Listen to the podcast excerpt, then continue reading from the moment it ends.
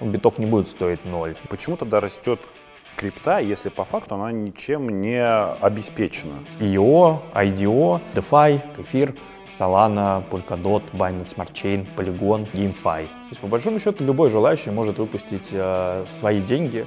Какая крипта реально может дать, ну, ну, иксы, ладно, окей. Я там майню у себя на балконе, и там, мне это приносит копеечку, и нормально. В чем прикол вот этого NFT? Токен взлетает, потом падает, потом неизвестно что. Бляха-муха, я уже там процентов 30 слил на этих всех транзакциях. Мне кажется, были слишком завышенные ожидания. Тысячу биткоина. У биткоина достаточно ограниченная функциональность. Купил там биток э, по 100 долларов, да, продал бы за 300. Все говорят, что майнинг уже не выгоден вообще. 99% криптовалют, они исчезнут. Ну, то есть, по факту, ты можешь купить там сотую акцию Теслы. Да. А. Принципы Баффета.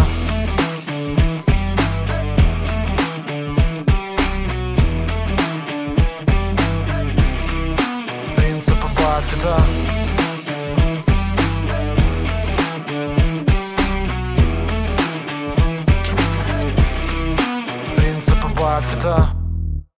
Друзья, всем привет! На старте третий сезон э, принципов Баффета, и это будет, должен быть бомбический сезон, потому что я решил немного переформатировать этот сезон. Да, первый, второй сезон были действительно интересные гости. Вы все знаете, это 85% людей, которых вы постоянно читали и читаете в «Пульсе» Тинькова. Но в третьем сезоне я немного решил отойти от того вектора, который я задал в первом и во втором сезоне. Я решил немного расширить сферу интервью, сферу тех людей, у которых я буду брать интервью, потому что инвестиции это вообще про все. В фонду, в крипту, в вагоны, в печень, в почки и, и, и, и так далее. Поэтому э, это также те люди, которые э, занимаются тем, что обучают других людей инвестировать в фондовый рынок. Поэтому э, этот сезон будет немного особенным. Посмотрим, что из этого будет. Посмотрим, стану ли я Андреем Малаховым номер два с ток-шоу «Пусть говорят два». Хрен знает, не знаю. Вот, но это еще на самом деле не все. Э, в рамках третьего, третьего сезона у нас будет подсезон, который, э, скорее всего, будет называться «Принципы Баффета год спустя». Э, вы помните, что в прошлом, в прошлом году, как, когда мы начинали, у нас много было крутых спикеров, и мы с этими спикерами поговорим, скажем так, за чашечкой чая, кофе, либо там вискаря или пива, поговорим про то, что с ними произошло год спустя? Потому что очень многие делали какие-то смелые прогнозы, так сказать, либо адические, либо офигенные, говорили, что не будет Теслы по тысяче и так далее, что, в общем-то, нас ждет дно рынка. И мы, и мы поговорим, что, здесь, что, же, что же произошло с ними спустя год, что же произошло с их взглядами, стали они те же, изменились ли они, чего они достигли, чего они потеряли. Я думаю, что это будет прикольно, это будет удобно. Это не будет вот э, в рамках вот, вот этих вот э, таких вот красивых э, интерьеров каких-то студий. Просто будем общаться. Если человек находится дистанционно, мы будем общаться через Zoom. А если он находится где-то рядом в Москве, то сядем где-нибудь в, в кафешке, включим iPhone и будем это все записывать на iPhone. Так что, друзья, встречайте третий сезон «Принципа Баффета». Встречайте под, третий подсезон «Принципы Баффета» год э, спустя. Сегодня у нас в гостях будет крутейший спикер Глеб. Так что сегодня вы узнаете очень много интересного, да и я погружусь в мир э, крипты, токенов и всякой другой хрени. Так что мы, мы как бы мы узнаем, куда инвестировать, что покупать, чтобы, конечно же, завтра иметь вот такие вот иксы. Ну что ж, друзья, мы делаем три действия, как всегда. Подписываемся на канал, ставим лайк и оставляем комментарий. Поехали! Глеб, привет, рад тебя приветствовать э, на принципах Баффета. Ты, так сказать, открываешь новый сезон, расширяешь горизонты нашего шоу, общаясь с многими трейдерами и инвесторами с первого-второго сезона. Мы, естественно же, так сказать, и за кадром спрашивали, там, в крипту там инвестируете, что для вас там крипта, и все как бы говорили, не, мы как бы вот э, обходим все как бы это стороной, ну нафиг, не, не, не хотим не давать какие-то прогнозы, поэтому решили пригласить на, э, скажем так, в новый как бы сезон человека, который, ну я уверен, что ты знаешь про как бы криптобизнес все, что ты нам скажешь, что покупать, куда как бы бежать и, и, и, и когда мы все станем богатыми. Да, конечно, спасибо за приглашение. Буду рад э, поделиться той информацией, которая у меня есть э, с вашей аудиторией. Ну, давай начнем с э, первого самого вопроса. Что же такое Binance, да, и чем он ценен для для потребителя, если, справ... ну, если вообще сравнивать с аналогичными какими-то другими площадками? Изначально Binance это криптобиржа, то есть можно зайти на платформу, да, купить, э, продать э, криптовалюту, да, вот то, с чего начинал свой путь э, Binance, да. Сейчас это уже такая огромная экосистема, в которой большое количество разных продуктов, да, там, кроме там торговых площадок, да, есть там Binance карты, есть разные там виды там депозитов, стейкингов, есть Trust Wallet кошелек, а, есть CoinMarketCap, ресурс информационный, да, один из самых известных крипте, который мы приобрели. То есть на самом деле, по большому счету, Binance это такой огромный конгломерат уже, да, такая корпорация э, в мире крипты. Ну и у Binance главная цель, чтобы все, что может потребоваться людям в мире крипты, да, они могли найти на Binance.com.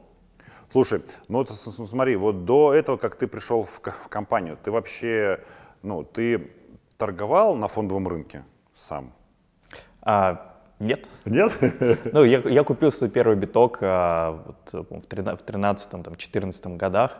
Ну, вот. А, это, наверное, был мой первый опыт вообще а, трейдинга, потому что мне кажется, в те времена, да, не было еще тогда приложений, там, типа, не знаю, там, БКС, Тинькофф Инвестиции, да, где ты мог хоть там 100, там 100 рублей инвестировать, да, ты должен там был, если не ошибаюсь, там, завести там счет, там, 300 тысяч там, рублей, по-моему, минимум было.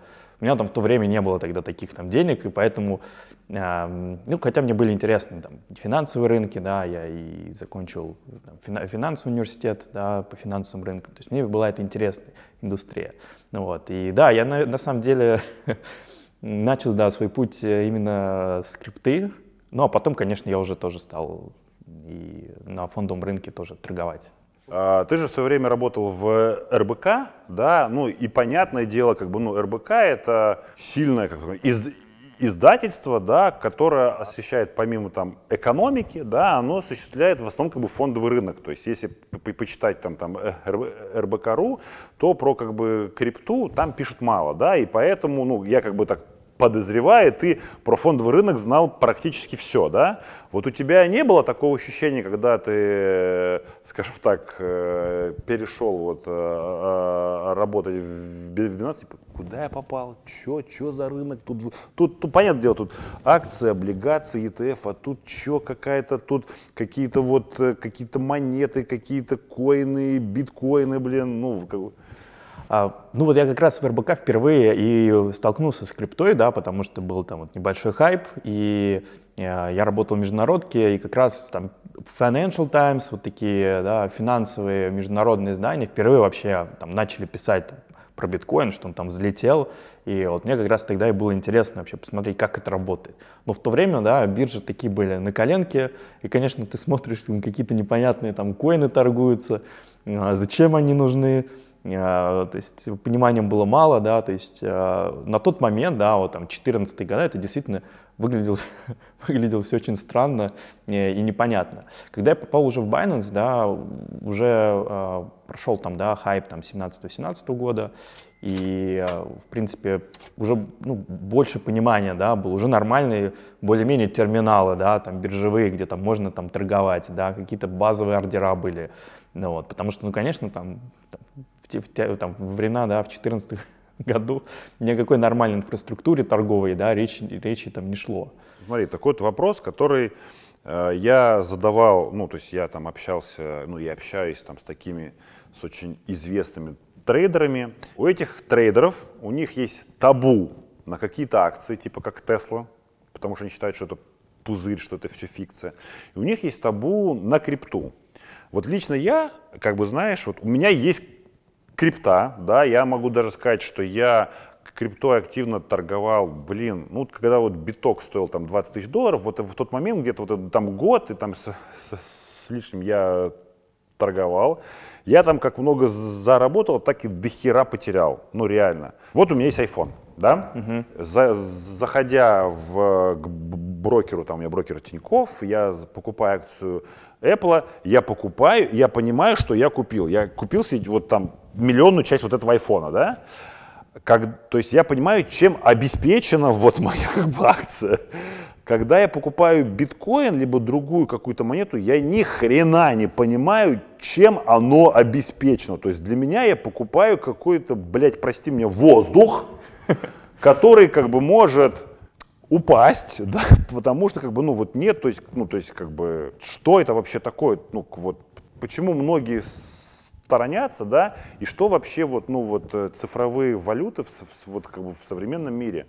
Ну да, надо понять а, базовый принцип, почему вообще возник биткоин, да, и зачем он нужен, да, то есть это не просто монета, которая там растет и падает, да, в первую очередь за этим, да, а, лежит технология, да, смысл в том, что ты можешь за там, буквально за несколько минут, да, отправить, там, я не знаю, миллион или миллиард долларов в любую точку Земли, тебе не надо проходить какие-либо валютные контроли, да, и, и- и, там, предоставлять бумаги и так далее. То есть это очень быстрый способ перемещения ценности вот, из любой точки мира. Да, в этом как бы смысл, по большому счету, изначальный биткоина. Да, и до биткоина же тоже было много таких электронных валют, но каждый раз, когда они запускались, да, потом прибегали регуляторы говорили, ребята, что это вы тут делаете? Нельзя, да, у нас тут хватает национальных валют, какие еще электронные валюты. И да, эти проекты быстро закрывали. Опять же, э, новаторство биткоина в том, что ты не можешь просто так прийти, да, дернуть за рычаг и, короче, выключить сеть. У тебя, у тебя эта система, она работает, да, она, ее поддерживает огромное количество людей по всему миру, да, и пока хотя бы там у одного-двух человек, да, будет стоять там эт- этот софт, поддерживающий систему, она будет работать. То есть смысл в том, что ты можешь да, в текущем мире запустить э, там, свою валюту, и она может абсолютно работать без создателя, там, без проекта. Да, это, опять же, вопрос там, к open source, да, к тому, что там, современные технологии да, ну, позволяют уже это делать. То есть, скажем так, а, биткоин, крипта, да, это такой следующий шаг э, именно в развитии финансов. Вот подожди, я тебе вот перебью. Ты вот сказал, знаешь, вот ты сказал классную фразу, у тебя есть там считанные секунды, когда ты можешь перевести сотни миллионов долларов, обходя всякие ва- валютные контроли, знаешь, но это реально, ну то есть вот, это можно сказать так, продал ты 100 килограмм кокаина, да, вот ты заработал бабло, тебе нужно его отмыть, вот ты купил би- биткоин, то есть вот, вот, вот тебе не кажется, что это какая-то вот, нужно было как-то отмывать деньги, такие, будет би- биткоин, и вот как бы все, мы как бы вот, не знаю, там, купили би- би- биткоин, нам как бы плевать на там полицию и всякие вот, как ты говоришь, э, А, Ну, смотри, мы же говорим про то, как какой-то изначальный да, концепт был. И, а, конечно, можно использовать криптовалюту там и в каких-то там, не знаю, противо, да, там, незаконных операциях. Но в то же время ну, то же самое с кэшем. Ты тоже точно так же можешь использовать в каких-то незаконных операциях. Да? Здесь а, изначально, когда запускали биткоин, не было да, желания, а, скажем так, у там, создателя, мы не знаем, кто это, да, чтобы кто-то там отмывал деньги, да, у него там был определенный там посыл, там в коде там тоже прописана отсылка там к кризису восьмого года, да, к ипотечному, все, что происходило, да, и скорее там изначальная суть создать а, такую глобальную, транспарентную а, там, финансовую да, систему, финансовую технологию, на которую никто не может повлиять. Да? То есть, опять же, биткоина есть определенное количество да, его, и никаким образом это количество нельзя изменить. Да? То есть нельзя довыпустить еще. Ну, вот, да? И это был такой первый шаг, да, чтобы вообще как мне кажется, посмотреть, будет это развиваться или нет. Опять же, да, это совпадает с тем, как развиваются в целом, да, интернет-технологии, да, глобальные, э, то есть информация, да, у тебя появляется доступ э, из любой точки мира, да, к информации. Тут то же самое, на самом деле, только с точки зрения там, финансов. Ну, вот, потому что, как мне кажется, да, вот этот старый мир с границами, да, он немного уходит в прошлое. Понятное дело, что сейчас у нас есть ковид, ты не можешь поехать э, куда-то, есть ограничения. Но в целом, да, до ковида ты мог поехать в любую страну, работать, я не знаю, работать из Таиланда на компанию из Америки, ну и там платить, э, я не знаю, сотрудникам еще в какой-нибудь там в Африке. И, например, в этом случае довольно удобно платить это, платить зарплаты в крипте, да, потому что ты раз всем разбросал на кошельки, и все. И а, мне кажется, это как раз вот шаг а, к такому глобальному миру. Ну, понятное дело, что это займет еще очень много времени, но тем не менее. Но э, смотри, ну вот, а почему тогда растет крипта, если по факту она ничем не, не обеспечена? Ну, то есть я понимаю, что, опять же, если привести акции Apple, да, э, там, не знаю, там, компания генерит выручку, да, там новый продукт, инвесторы верят, они покупают. А как вот может расти то, что, э, что ничем не как бы обеспечено? То есть вот, например, ты вот, э, ты, ты вот можешь также, вот, может быть, не знаю, рассказать, почему, например, есть какие-то там монеты, которые реально в день могут там на сотни тысяч процентов взлететь, да? То есть как может вырасти то, что ничем не обеспечено? Сейчас у нас в целом виртуальный мир. А золото, да, которое торгуется, оно тоже цифровое, да, оно нарисовано, ну, вот, да, цифры на экране. По большому счету, если люди в это верят, да, то это имеет ценность. То есть такие реалии интернета, да, если люди в это верят, а, то это будет иметь какую-то стоимость, да, если люди в это не верят, то не будет иметь. Опять же, с учетом того, что, например, почему в 2021 году все тоже сильно выросло, а кто-то, да, потихоньку начинает там хеджироваться не только в золоте, но и в биткоине, то есть видят в этом тоже защитный актив. Например, в Турции в начале года рухнула лира, понятное дело, все побежали покупать, э, покупать э, валюту, да, доллар, но кто-то пошел и купил немного битка. Да, то есть потихоньку и есть все равно ну, такой тренд, что становится это такого своего рода а, ну, цифровым золотом, да, или таким активом, которым тоже пытаются хеджироваться. Кроме этого, ты сказал то, что ты, когда покупаешь э, акцию, да, она там подкреплена там, компанией, да, подкреплена тем, что компания производит, там, услуги, товары и так далее. И здесь есть такой момент, что в крипте тоже много проектов, которые выпускают там, свою криптовалюту, и ты можешь эту криптовалюту использовать там, в их сервисах. Ну, простой пример, тот же, э, тот же Binance, а, криптовалюта Binance BNB может использоваться да, для оплаты комиссий. Вот. И на самом деле многие проекты пытаются да, вот свои токены не то, что они просто выпустили, ну и непонятно, что с ними, да, интегрировать в свои а, там какие-то да, ну, внутренние там процессы, чтобы там люди, ну, чтобы обеспечивать там тоже какой-то спрос на это. Опять же, сейчас взлетают вот эти все игры, где ты можешь зарабатывать там криптовалюту и потом да, ее выводить. Опять же, в, в, в этой же игре, да, ты можешь купить за эту крипту там каких-нибудь, не знаю, монстров, улучшение оружия, еще чего-то. Вот таким образом, да, обеспечивается экономика.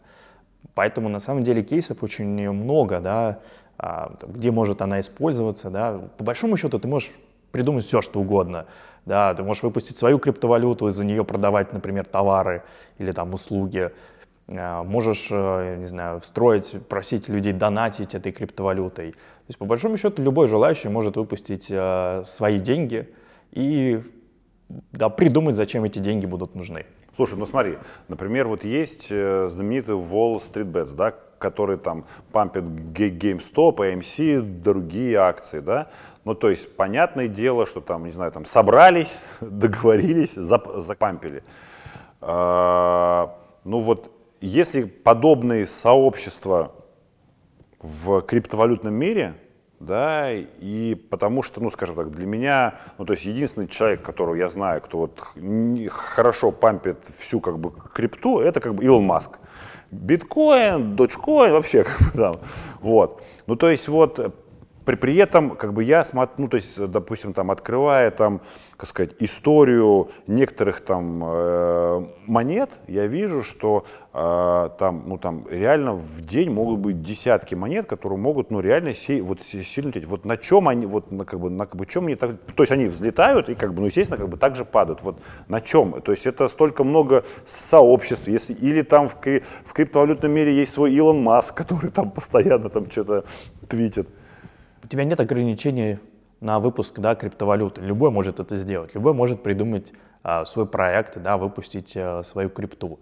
Другое дело, что, ну, понятное дело, это как венчурная индустрия. Не любой проект взлетит, и, и не любая криптовалюта будет нужна.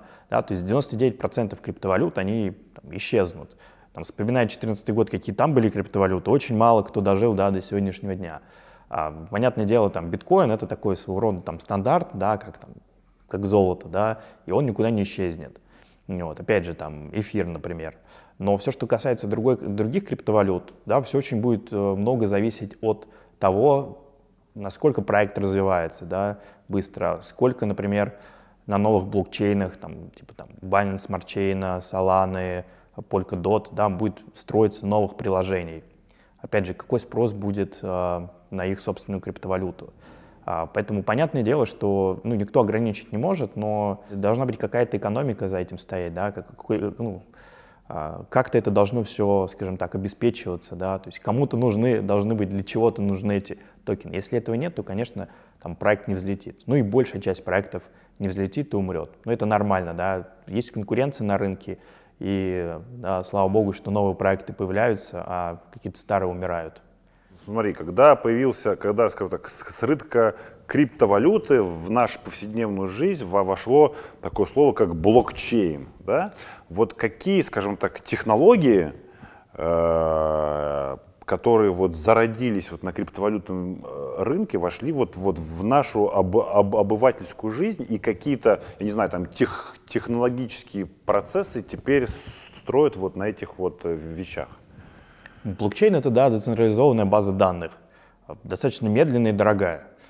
Поэтому э, главный кейс, который есть на блокчейне, это у нас остается тот же, да, это криптовалюты.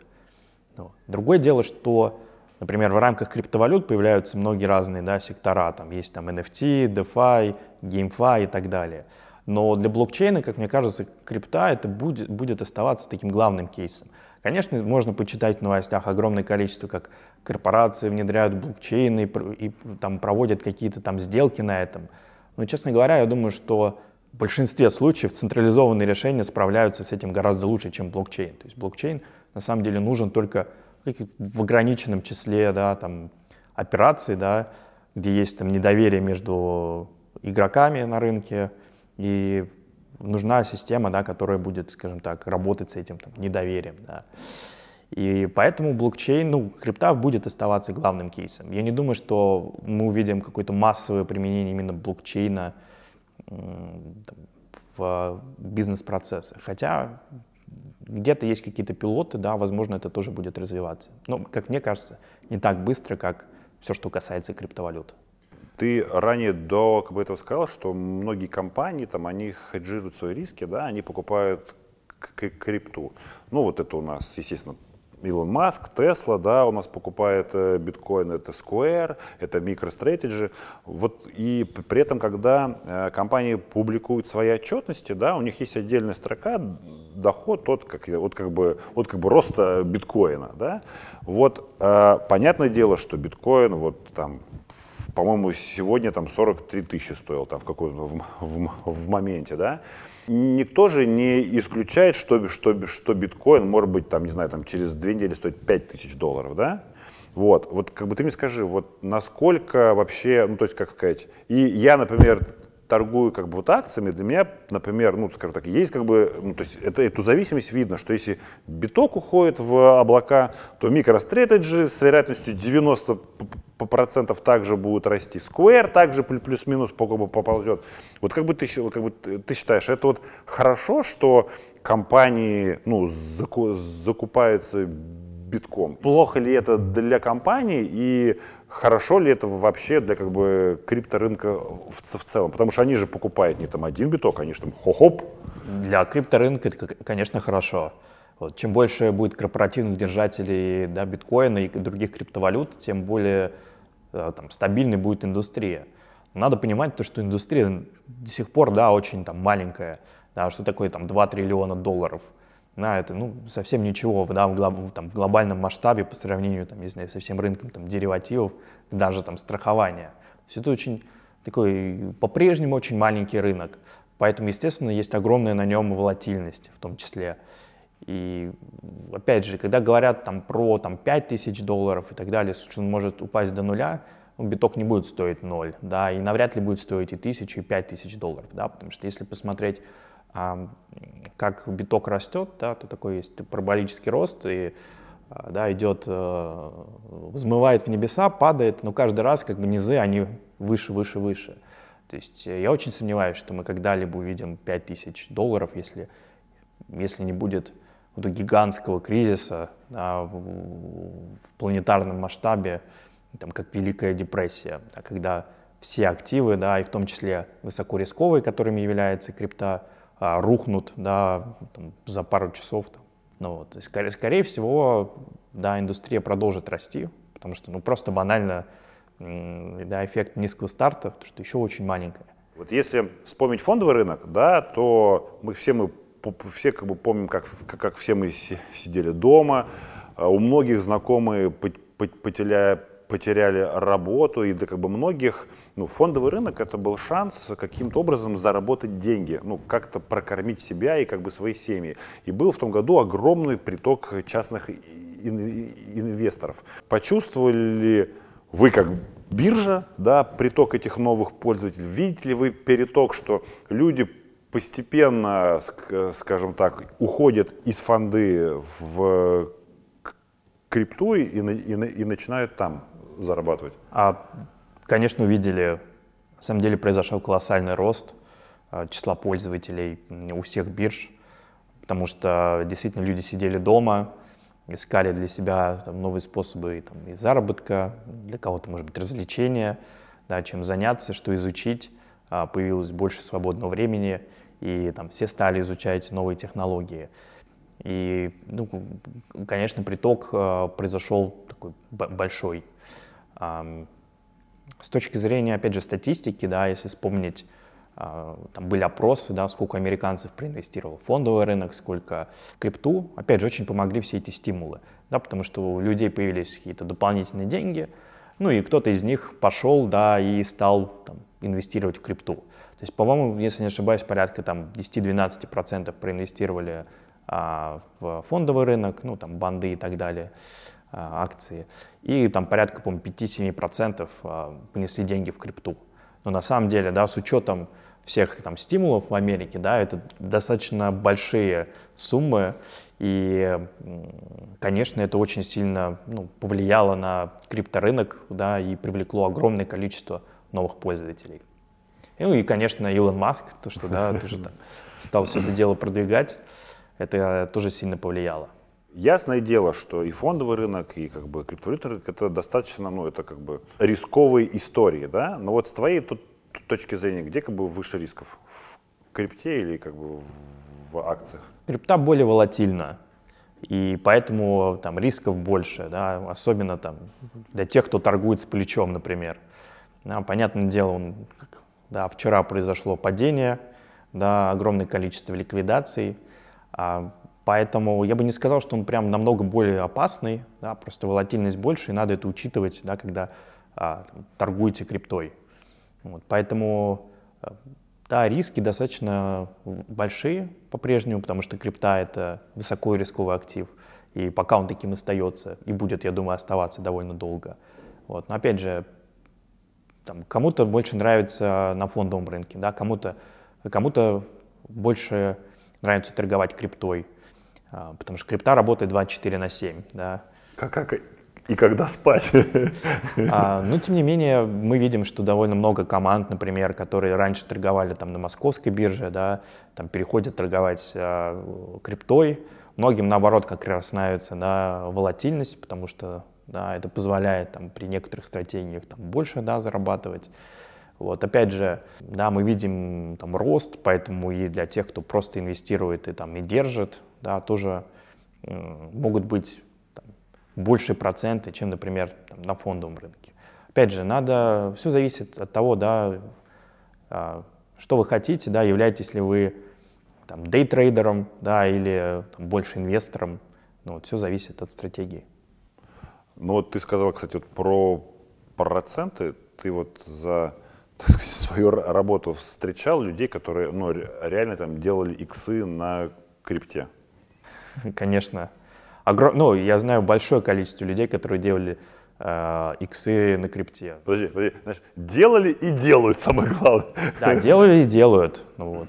а, другое дело, что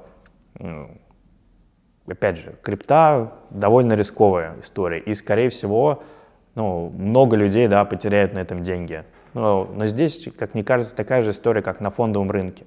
Да, а, там, большинство все равно теряет деньги. Ну, вот, и как там даже где-то было исследование, что в Бразилии, да, там через там, 3 или 5 лет а, там 95% типа там теряют деньги, а, там 90% теряют деньги, 5% а, без убытки, но вот и только 5% а, получается заработать. И я не думаю, что в крипте какой-то другой тренд. Более-менее все то же самое. Потому что, к сожалению, многие ведутся да, на хайпы. Кто-то написал в Твиттере «покупаем Dogecoin», да, народ бежит, сломя голову, там, покупать Dogecoin или там любой другой шиткоин. Да, мало людей, которые там как-то да, следуют своей стратегии. Плюс есть такой момент у крипты. Гораздо более, мне кажется, психологически э, тяжелая история торговать криптой. Да, потому что, ну, например, сегодня у тебя там, ты там купил на 10 тысяч долларов, э, не знаю, какой-нибудь валюты, э, оно у тебя выросло там, за месяц, э, не знаю, в 5 раз, у тебя 50 тысяч долларов. Такой, вау, уже 50 тысяч долларов, дай-ка посчитаю, что на это, что на это куплю, не знаю, там, жене шубу там или еще что-нибудь. Куплю жене сапоги. А потом, да, бац, все падает там в два раза, у тебя уже 25 тысяч долларов. И, ну, большей части людей, да, они будут испытывать не, там, скажем так, э, не позитивные эмоции от того, что, да, у них было 10 тысяч долларов, а стало 25 тысяч долларов, да, все будут испытывать, наоборот, депрессию, потому что ну, у меня же было 50 тысяч долларов, а сейчас осталось 25. Да, то есть э, эмоционально, мне кажется, торговать криптой гораздо тяжелее, чем на фондовом рынке в этом плане. Слушай, ну вот если мы говорим про прирост пользователей, да, то вот если оценивать, э, ну то есть, скажем так, вот если оценивать ваши, скажем так, подразделения в разных э, странах, то где, ну, во-первых, есть ли какие-то раз, различия по каким-то демографическим факторам, мне там больше мужчин, женщин, больше кому там за там 60, и где вообще такие ну, активные трейдеры, в какой стране? Самые активные трейдеры в развивающихся странах, я бы, я бы сказал, там, таких как а, там, Россия, Бразилия, там, Индия, Индонезия, Китай, то есть где достаточно много людей и где экономика не совсем стабильная, да, есть проблемы э, с, с местной валютой, да, как я уже упоминал, вот, например, с Турцией, э, там большое количество да, крипто, криптопользователей. И вот когда люди не уверены э, в местной валюте, то вот они более склонны, скажем так, к риску, да, они более склонны искать какие-то альтернативы, альтернативные способы заработка. Опять же, да, если сравнивать там, с развитыми странами, там, да, и там, зарплата довольно ощутима и да, позволяет покрывать все там, необходимые нужды, и там, тебе не нужно думать, там, как заработать на завтрашний день. На завтрашний день. А как раз э, там, в развивающихся странах, да, например, там заработок, там, не знаю, там, тысяча долларов да, в месяц, она может быть там, очень ощутимой и хорошей. И поскольку люди там даже с трудом могут там, например, такие суммы зарабатывать, да, как бы, там, в крипте они там это могут делать. Поэтому, естественно, они более склонны к риску. Вот. Это вот так, если говорить про общие тренды. Но смотри, вы, как, вы, вы, вы, вы являетесь какой-то вот такой глобальной платформой, да, а есть какие-то, не знаю, там, различия между странами, что что-то вот, например, у нас есть, я не знаю, там, а в Азии этого нету, или там вот, ну, наоборот, то есть какой-то нет там, это может быть связано, не знаю, там, с законодательством, либо с менталитетом. Ну, если говорить про менталитет, то, я думаю, всем известно, а, известен тренд, что азиаты, они более азартные. Да, и мне кажется, это ну, отражается во всем, и в крипте в том числе. Там, в, там, в Европе, да, на Западе, опять же, есть э, там, там высший уровень финансовой грамотности. Да. Финансовая грамотность тоже очень, очень важна в этом плане, потому что э, да, многие ведутся там на всякие скамы и прочее, и, конечно, теряют деньги. Да, все-таки там на Западе уровень финансовой грамотности выше. Вот. А, естественно, есть э, различия регуляторные, да, потому что во всех странах по-разному относятся к криптовалюте. Да, где-то пытаются там запретить, как в Китае, где-то более-менее все лояльно, да, опять же, там и в Штатах, и там в Европе, да, в принципе, там все разрешено. Есть такая история с серой зоной, да, как, например, в России. Вроде как закон приняли, но конкретики он не дает. Вот, поэтому, конечно, регуляторные различия, ну, регуляторные да, различия достаточно сильные от страны к стране. Илон Маск. А, в этом году достаточно много писал разных твитов и пампил, и, и дампил все, что можно. Если бы он это делал с э, акциями там, той же Теслы, ему бы был бы ай-яй-яй от различных органов. Но так как э, по факту рынок крипты, он никоим образом не, не регулируется, то он может, в принципе, писать что угодно. Ну, то есть там напишет, а биткоин какашка. И она пойдет вверх. Там, Dogecoin клевый, он, он как бы пойдет вверх. Вот как ты считаешь вообще, когда ждать какого-то, ну и вообще стоит ли вообще ждать какого-то регулирования этого, этого как рынка, чтобы ну, он был какой-то вот, ну, вот он соответствовал какой-то букве закона? Конечно, есть тренд на регулирование. И, сейчас, и если сравнить э, крипту там, в 2021 году и там, в 2017, то различия огромные. Во-первых, сейчас идет тренд на KYC AML, то есть по большому счету на всех крупных биржах, да, чтобы тебе зарегистрироваться, тебе нужно пройти верификацию. Да, примерно так же, как ты открываешь там счет у брокера. А раньше на огромном числе бирж можно было неверифицированные счета иметь, да, и ты мог там гонять как угодно. Да, сейчас э, этому наста- такой наступает конец, то есть вот этот криптоанархизм, да, он, конечно, уходит в прошлое. Да, постепенно крипта стремится к традиционным финансам, и, скорее всего, все придет к тому, что да, открывая счет на какой-либо бирже, вам всегда нужно будет полноценно да, предоставить там, KYC AML, потом а, там, поторговал, заплатил налоги. Да. И это вопрос времени. Тренд уже идет, и, например, в Европе есть, э, будет такой свой особый да, legal framework а, по крипте под названием МИКА. То есть э, страны действительно стали гораздо более внимательно относиться к регулированию крипты. И ну, это уже такой полномасштабный тренд, его не остановить. А, да, с этим нужно, скажем так, ну не то что смириться, да, но понимать, а, что так, как раньше, уже не будет.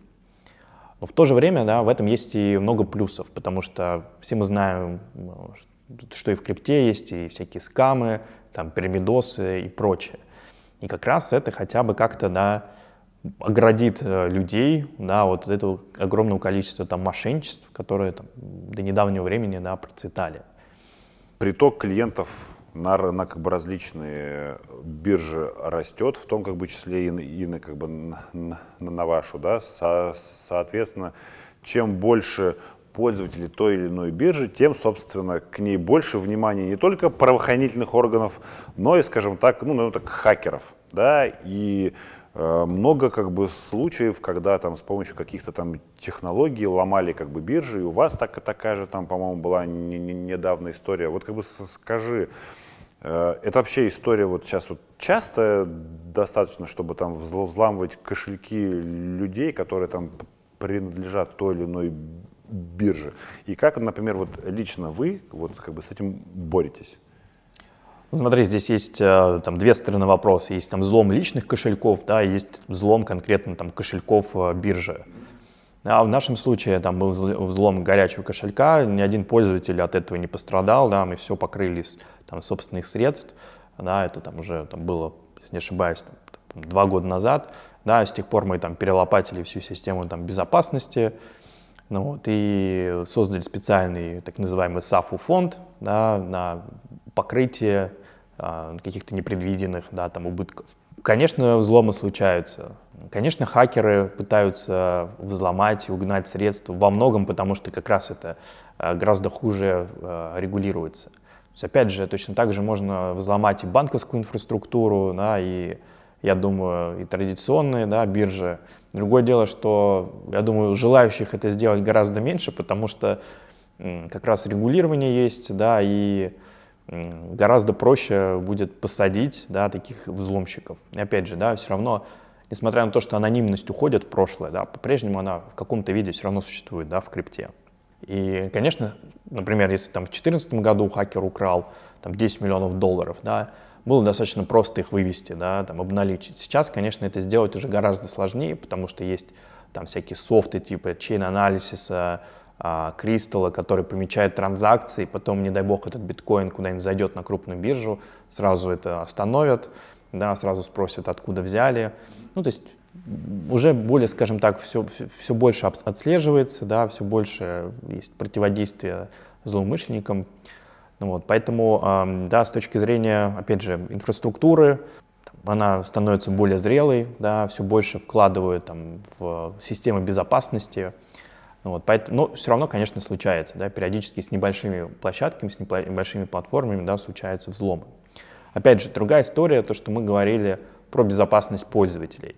Да, мы там стараемся дать максимум возможностей для пользователей, да, обезопасить, обезопасить себя, то есть там двухфакторную аутентификацию да, подключили, ну и там разные другие там, способы, да, как себя обезопасить. Ну и рекомендуем всем, конечно, там, включать максимум опций да, для того, чтобы себя обезопасить.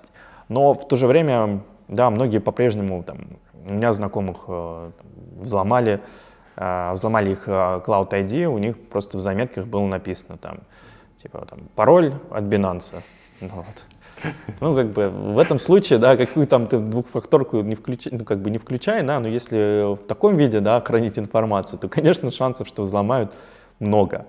Ну, вот. Но в целом, опять же, можно там диверсифицировать свои риски, да, хранить что-то на бирже, хранить что-то а, там на горячем кошельке, хранить что-то там на холодном кошельке. Ну, вот. ну и самое главное здесь, да, сох, там, сохранять, а, да, как сейчас говорят, цифровую гигиену, не скачивать э, да, непонятные файлы, ну, да, следить за тем, чтобы там никаких вирусов, троянов не было.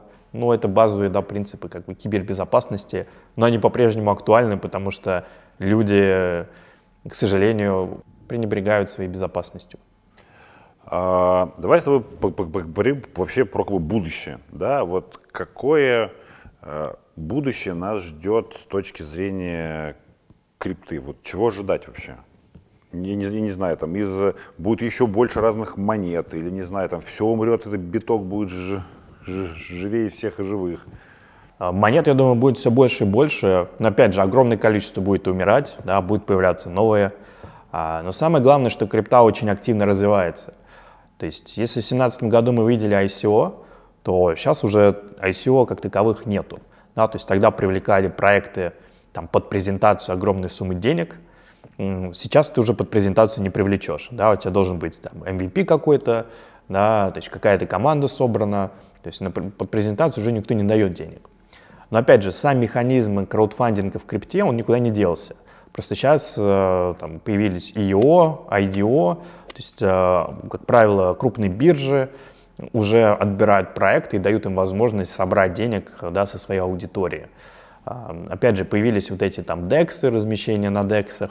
То есть а, просто этот способ трансформировался. Опять же, это один из главных use cases э, привлечения средств э, в крипте. То есть действительно для многих стартапов это отличный выход. Да? Тебе не надо а, ехать, я не знаю, в долину, а, там, мучить там эти фонды, да, чтобы они тебе дали денег. Да? Ты, в принципе, можешь собирать деньги со всего мира. Ну, то есть, опять же, крипта в этом плане демократизировала тоже способ э, э, да, сбора средств на свой стартап. Опять же, появляется огромное количество новых направлений. Да, там, мы видели DeFi, а, в прошлом году взлетел, да, децентрализованные финансы, и все протоколы связаны с этим, вот, там, с кредитованием, займами. А, в этом году взлетели NFT, да, так называемые картинки на блокчейне. И вот сейчас начинает взлетать GameFi. Да, то есть э, игровые проекты, в которых э, ты можешь играть да, и зарабатывать крипту.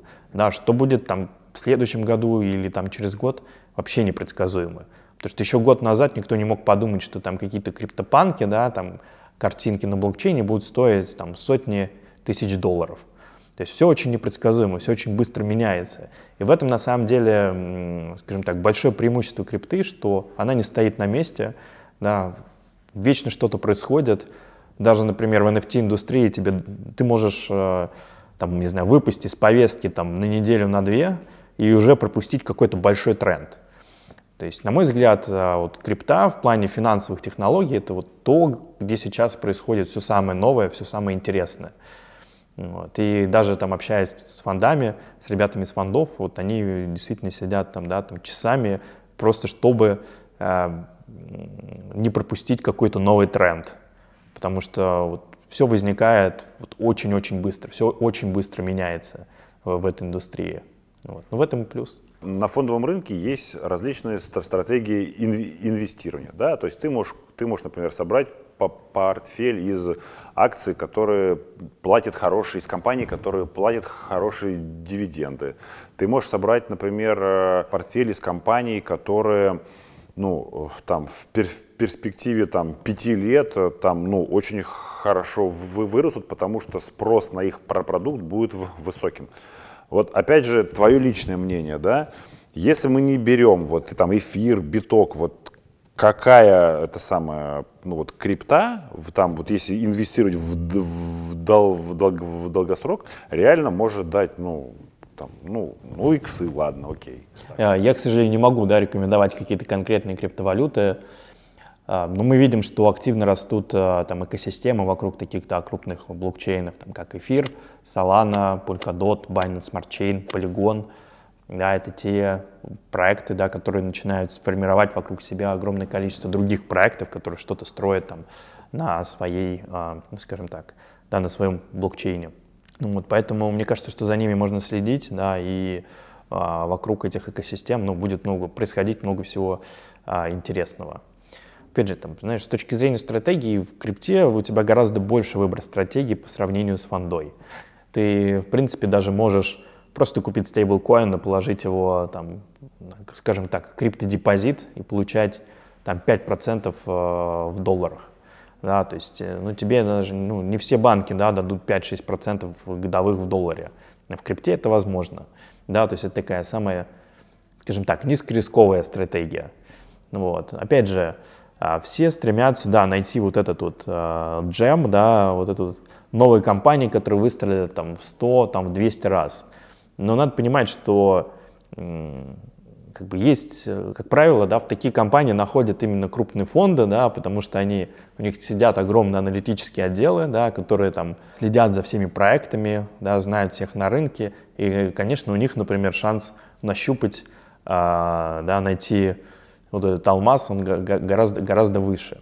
Но в то же время, как я сказал, да, очень быстро э, развивается индустрия, все происходит, да, надо просто следить вообще за тем, какие есть тренды, ну, вот, э, что происходит на рынке, и ну, можно тоже попробовать там, входить в какие-то проекты.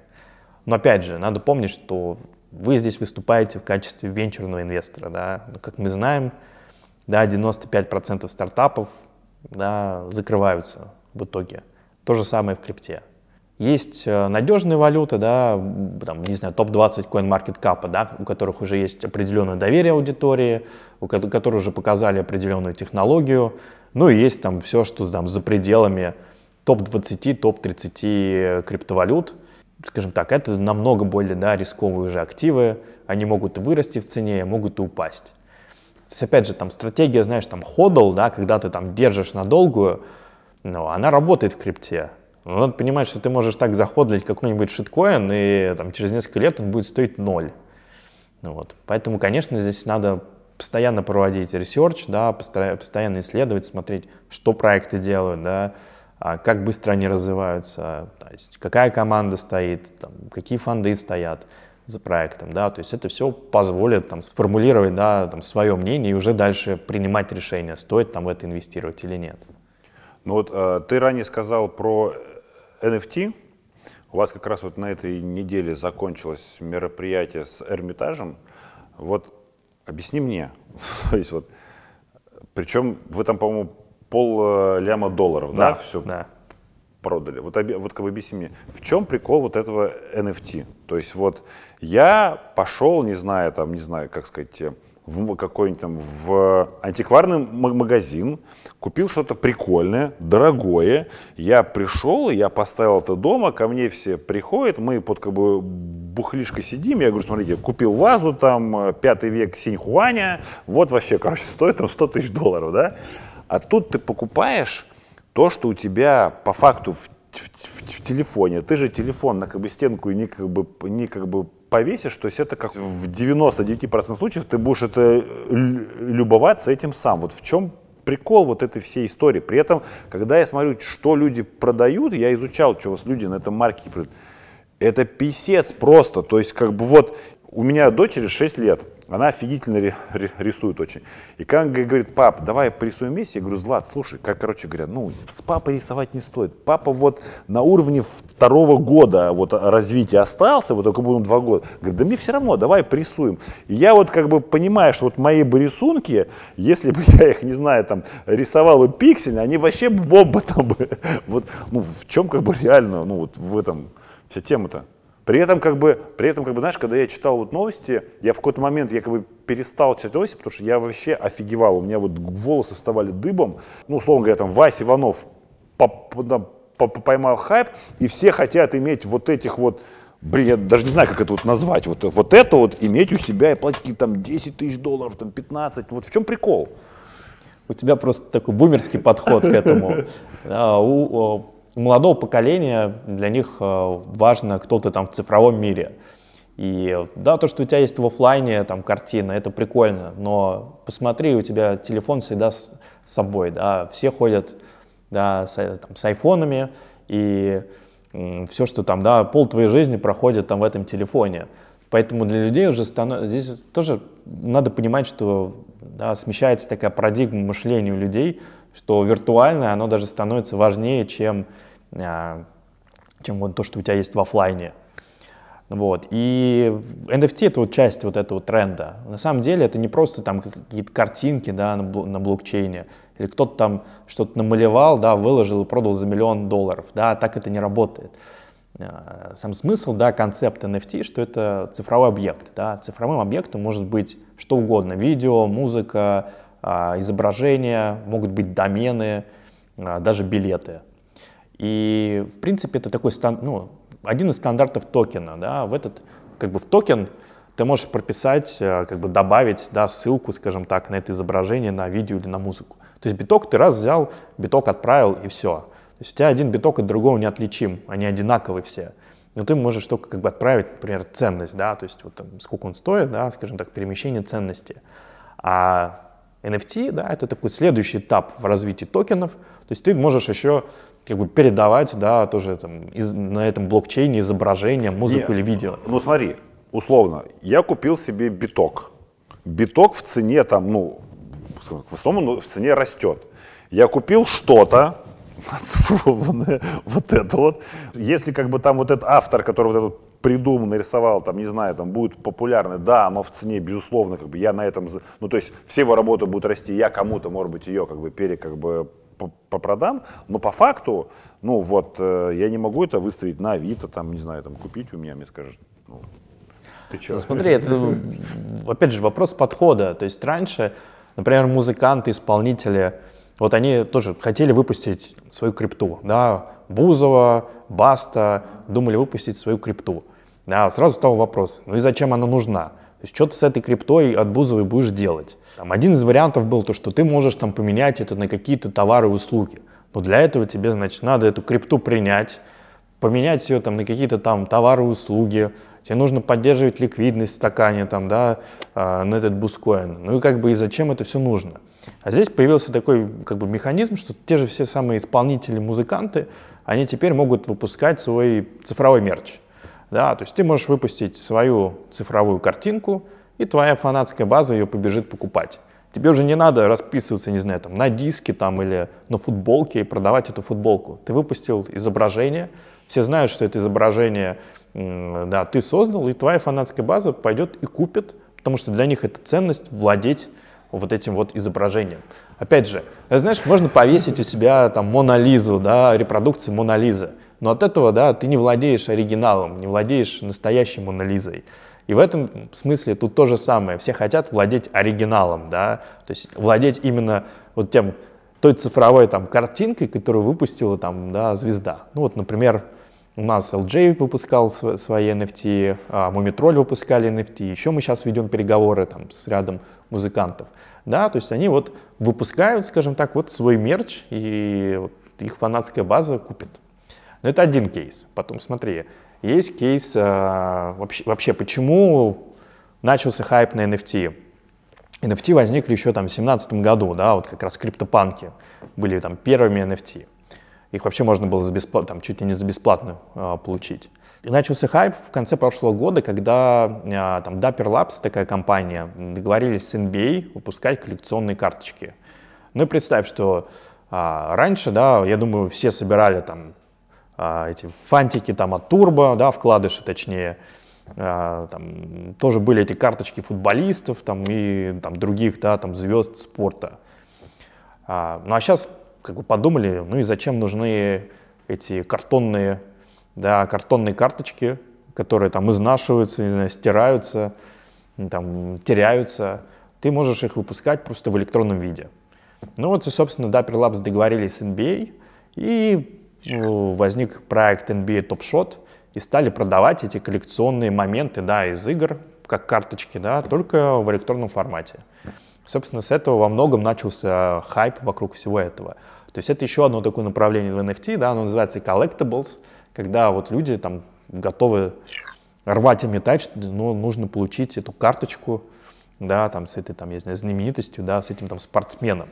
Ну, как бы вот людям по фану собирать э, вот эти вот, да, там, нам же было по фану собирать вкладыши от турбо машинки. Ну, как бы какую-то ценность они реально несли, ну, кому нужны были эти, да, вкладыши? Ну, для кого-то это ценность. Да, точно так же для кого-то моменты из NBA — это большая ценность, и они вот хотят а, там этим владеть. Ну, вот, хотят иметь коллекцию из этих вот электронных карточек.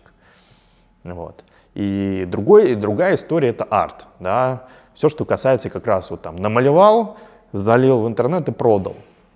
Но опять же, это пришлось очень кстати а, тем ребятам, которые работали, знаешь, в рекламных агентствах, в дизайн-студиях, да, они рисовали там ролики, анимацию делали для там, не знаю, крупных брендов, Coca-Cola. Да, теперь они эту анимацию там не для Coca-Cola делают, а сами значит, творят, рисуют и продают. Ну, конечно, опять же, как и с криптой, 99% NFT никому не нужны. Ну, вот, потому что выпущены они непонятно кем, и какую художественную ценность имеют, абсолютно непонятно. Другое дело, что если, например, это выпускает там Покрас Лампас, да, то все сразу такие, о, ты выпустил Покрас, надо посмотреть. Да, он специально, у него есть NFT, который вот он а, рисовал, да, скажем так, делал именно, именно графику на компьютере сразу, и он выставил это в виде NFT. Опять же, торгуется по всему миру 24 на 7, покупай, а, продавай. И то есть для тех, кто творит именно э, в онлайне, да, тех, кто творит на компьютере, это как раз отличный да, способ, ну, как бы попробовать реализовать да, свое там творчество. Ну, вот. И опять же, с Эрмитажем, с Эрмитажем немного другая история, да, то есть... А, У вас еще Ника Сафронов не, не начал продавать свои картины? Пока еще нет. Но Эрмитаж пошел другим, другим путем. Они скажем так, а, создали да, цифровой слепок тех картин, которые у них хранятся. И дальше э, Петровский подписал эти цифровые, скажем так, слепки, ну вот, и их продают. Ну, это что-то типа, ну, не открытки, но да, такой сувенирной продукции. Хотя, что интересно, они дают э, и коммерческие, и некоммерческие права на это изображение. То есть, в принципе, можно его там печатать, например, на футболках. Вот. Ну, если кто-то захочет, владелец, да, если захочет, он может это делать. Ну, вот, потому что обычно в NFT сразу пишут, что типа мы не даем коммерческих, коммерческих прав. То есть, да, ты купил это изображение, вот храни себе в телефоне или повесь монитор на стену и любуйся. Да, а там, печатать на кружке, типа, не смей. Слушай, а сколько вот, ну вот там, э, самое дорогое NFT, э, которое купили? Что это вообще было? Это была, если не ошибаюсь, картина Бипла. А, там, я не помню, сколько, 69 или сколько там миллионов долларов. Да, про, да, продали. Сейчас активно, да, Кристис и прочие аукционные дома э, достаточно активны в этой индустрии, продают там всех этих там криптопанков, и вот Биплу продали. И но опять же, там с Биплом там большая история стоит за этим всем, да, он там на протяжении долгого времени каждый день садился, значит, там за свой там этот компьютер и рисовал, да, там картину, ну вот, ну на компьютере, ну вот, и как бы вот там собралось большое количество всех этих картин, вот одним лотом там это все ушло. Слушай, а если мне поправь меня, если это не так, насколько, ну, вот, насколько как вот мне рассказывали, да, потому что ну, я не связан никоим образом с NFT, я их видел, что если, например, на вашей платформе покупаешь какой-то NFT, то ты его не можешь вывести на какое-то стороннее, там, какие-то сторонние там приложения, либо вот какие-то там, не знаю, там, куда-то. Это вот почему вы так сделали? Ну, это вопрос развития площадки. Мы запустили только в конце июня. Да, мы просто еще не успели припи- припилить а. функции ввода-вывода. Ну, вот, это вопрос времени. Да, то есть, ну, конечно, мы запустим ввод и вывод, да, там, на сторонние там, кошельки этих NFT. Да, площадка молодая, надо быстро развиваемся, команда пока не очень большая техническая, поэтому им требуется время, чтобы там запилить там, да, функции. Например, там, пока там даже еще нет профайлов, да, такой, ну, достаточно базовая функция. Но это вопрос времени. Опять же, многих маркетплейсов, да, был в запасе там год-два года, чтобы уже запилить, э, ну, гораздо более, скажем так, технологически продвинутый продукт. Да, мы пока вот только-только запустили все, но будем активно развивать его. Слушай, ну кстати, э, в, этом, в этом году на рынок э, вышел Coinbase. При этом он вышел через прямой листинг, вот. И, э, как сказать, многие ждали это размещение, потому что это первая криптобиржа, которая вышла на как бы, фондовый рынок. Все ждали, что это будет ракета. Но она пошла на дно. Вот. И, и как бы вот э, вопрос, почему ты думаешь, вот, ну, твое личное мнение, почему пошла на как бы дно? Потому что есть вот такие, ну, есть такое ощущение, что а когда компания, например, выходит э, через IPO, они немеренные деньги платят э, там, различным компаниям, которые занимаются вот этим всем э, выводом. И тут как бы компании лишаются огромных денег, и это, знаешь, как вот некая месть, что вот окей, вы вышли, вот вы как бы решили пройти мимо нас, тогда мы вот везде будем писать, что вот ну не стоит покупать, это Шарашкина контора и так далее. Вот твое мнение, почему вот э, раз, раз, размещение было не столь фееричным? Мне кажется, были слишком завышенные ожидания от этого. Потому что там даже на, при IPO да, оценка была там, порядка там, 120-140 миллиардов долларов, да, сейчас там сколько, около 40, 50 миллиардов да, капитализация Coinbase. Да, рынок, он же всегда такой немного иррациональный, да, когда там все падает все кричат, все пропало, да, когда все растет, все наоборот такие, о, ну это будет еще больше, да, у всех такая эйфория. И вот мне кажется, что как раз размещение Coinbase, да, была такая некая эйфория, что вот сейчас вообще там взлетит, там ракеты и так далее, да, и там даже по всяким там мультипликаторам, ну, было видно, да, то, что эти оценки, ну, раздутые, да, завышенные, что, ну, понятное дело, что крипта растет, биток растет, но тем не менее, да, был такой момент, что ну, все-таки, мне кажется, переоценили это. Опять же, в долгосрочной перспективе, да, если там крипта продолжит развиваться, в чем я не сомневаюсь, да, возможно, там, капитализация продолжит расти. Ну, вот. Но посмотрим. Facebook тоже да. в начале, когда разместился, э, тоже у них были проблемы да, с бизнес-моделью, с монетизацией. Ну ничего, успешно все преодолели. Поэтому я думаю, что ну, тут будет все зависеть от того, как а, да, Coinbase там, продолжит развивать свой бизнес. И ну, каким-то да, фиаско я бы тут не назвал их размещение. Ну, да, они очень успешно заместились, но ничего, индустрия молодая, да, это первый такой знаковый да, проект в крипте, который вышел на IPO. Ну, понятное дело, что да, все, скажем так, весь негатив, да, они в этом плане тоже там на себя собрали и позитив, и негатив. Ну вот. Но в этом плане они как бы новаторы и такая первая ласточка. Да, уже и Кракен заявил, что они проведут IPO. Вы когда? А, ну, CZ сказал, что, возможно, Binance US, ну, американская платформа Binance выйдет на IPO. Ну, конечно, не сейчас, там, через несколько лет. Ну, то есть, как бы для вас вот этот вот первый опыт, вы, как бы, так сказать, э, призадумывались или, ну, то есть, как сказать, для, для вас какой-то был тревожный звоночек или положительный звоночек? Я думаю, это положительный, да, положительный шаг для всей индустрии, что вот хотя бы, да, там, пер, ну, одна из первых, да, таких топовых криптокомпаний вышла на публичный рынок. И наоборот, я думаю, что после этого как раз многие задумались, да, почему бы нам не выйти? Ну, вот. Но здесь тоже есть там всегда много там разных сложностей, да, и во многом они связаны с тем, что у многих компаний есть там собственные токены, и наличие собственного токена гораздо сильно усложняет выход да, на IPO, потому что начинаются истории, а это utility или там security, да, поэтому на самом деле я думаю, что многие, многие компании, у кого есть токены, да, им сложнее. У Coinbase не было своего, ну, нет своего токена, да, у Kraken тоже нет своего токена. Ну, у вас есть, да? У нас есть, но у Binance есть, но, собственно, собственно, нет. Но он, кстати, вот мне скажи, вот он какие пре преимущества дает вашим, ну, вот, э, пользователям? Ну, во-первых, на, э, у нас есть Binance Smart Chain, наш собственный блокчейн, и комиссию за транзакции ты платишь в BNB. Вот. Опять же, там, на нашей платформе ты можешь а, получать скидку да, на комиссии, если платишь ее в BNB.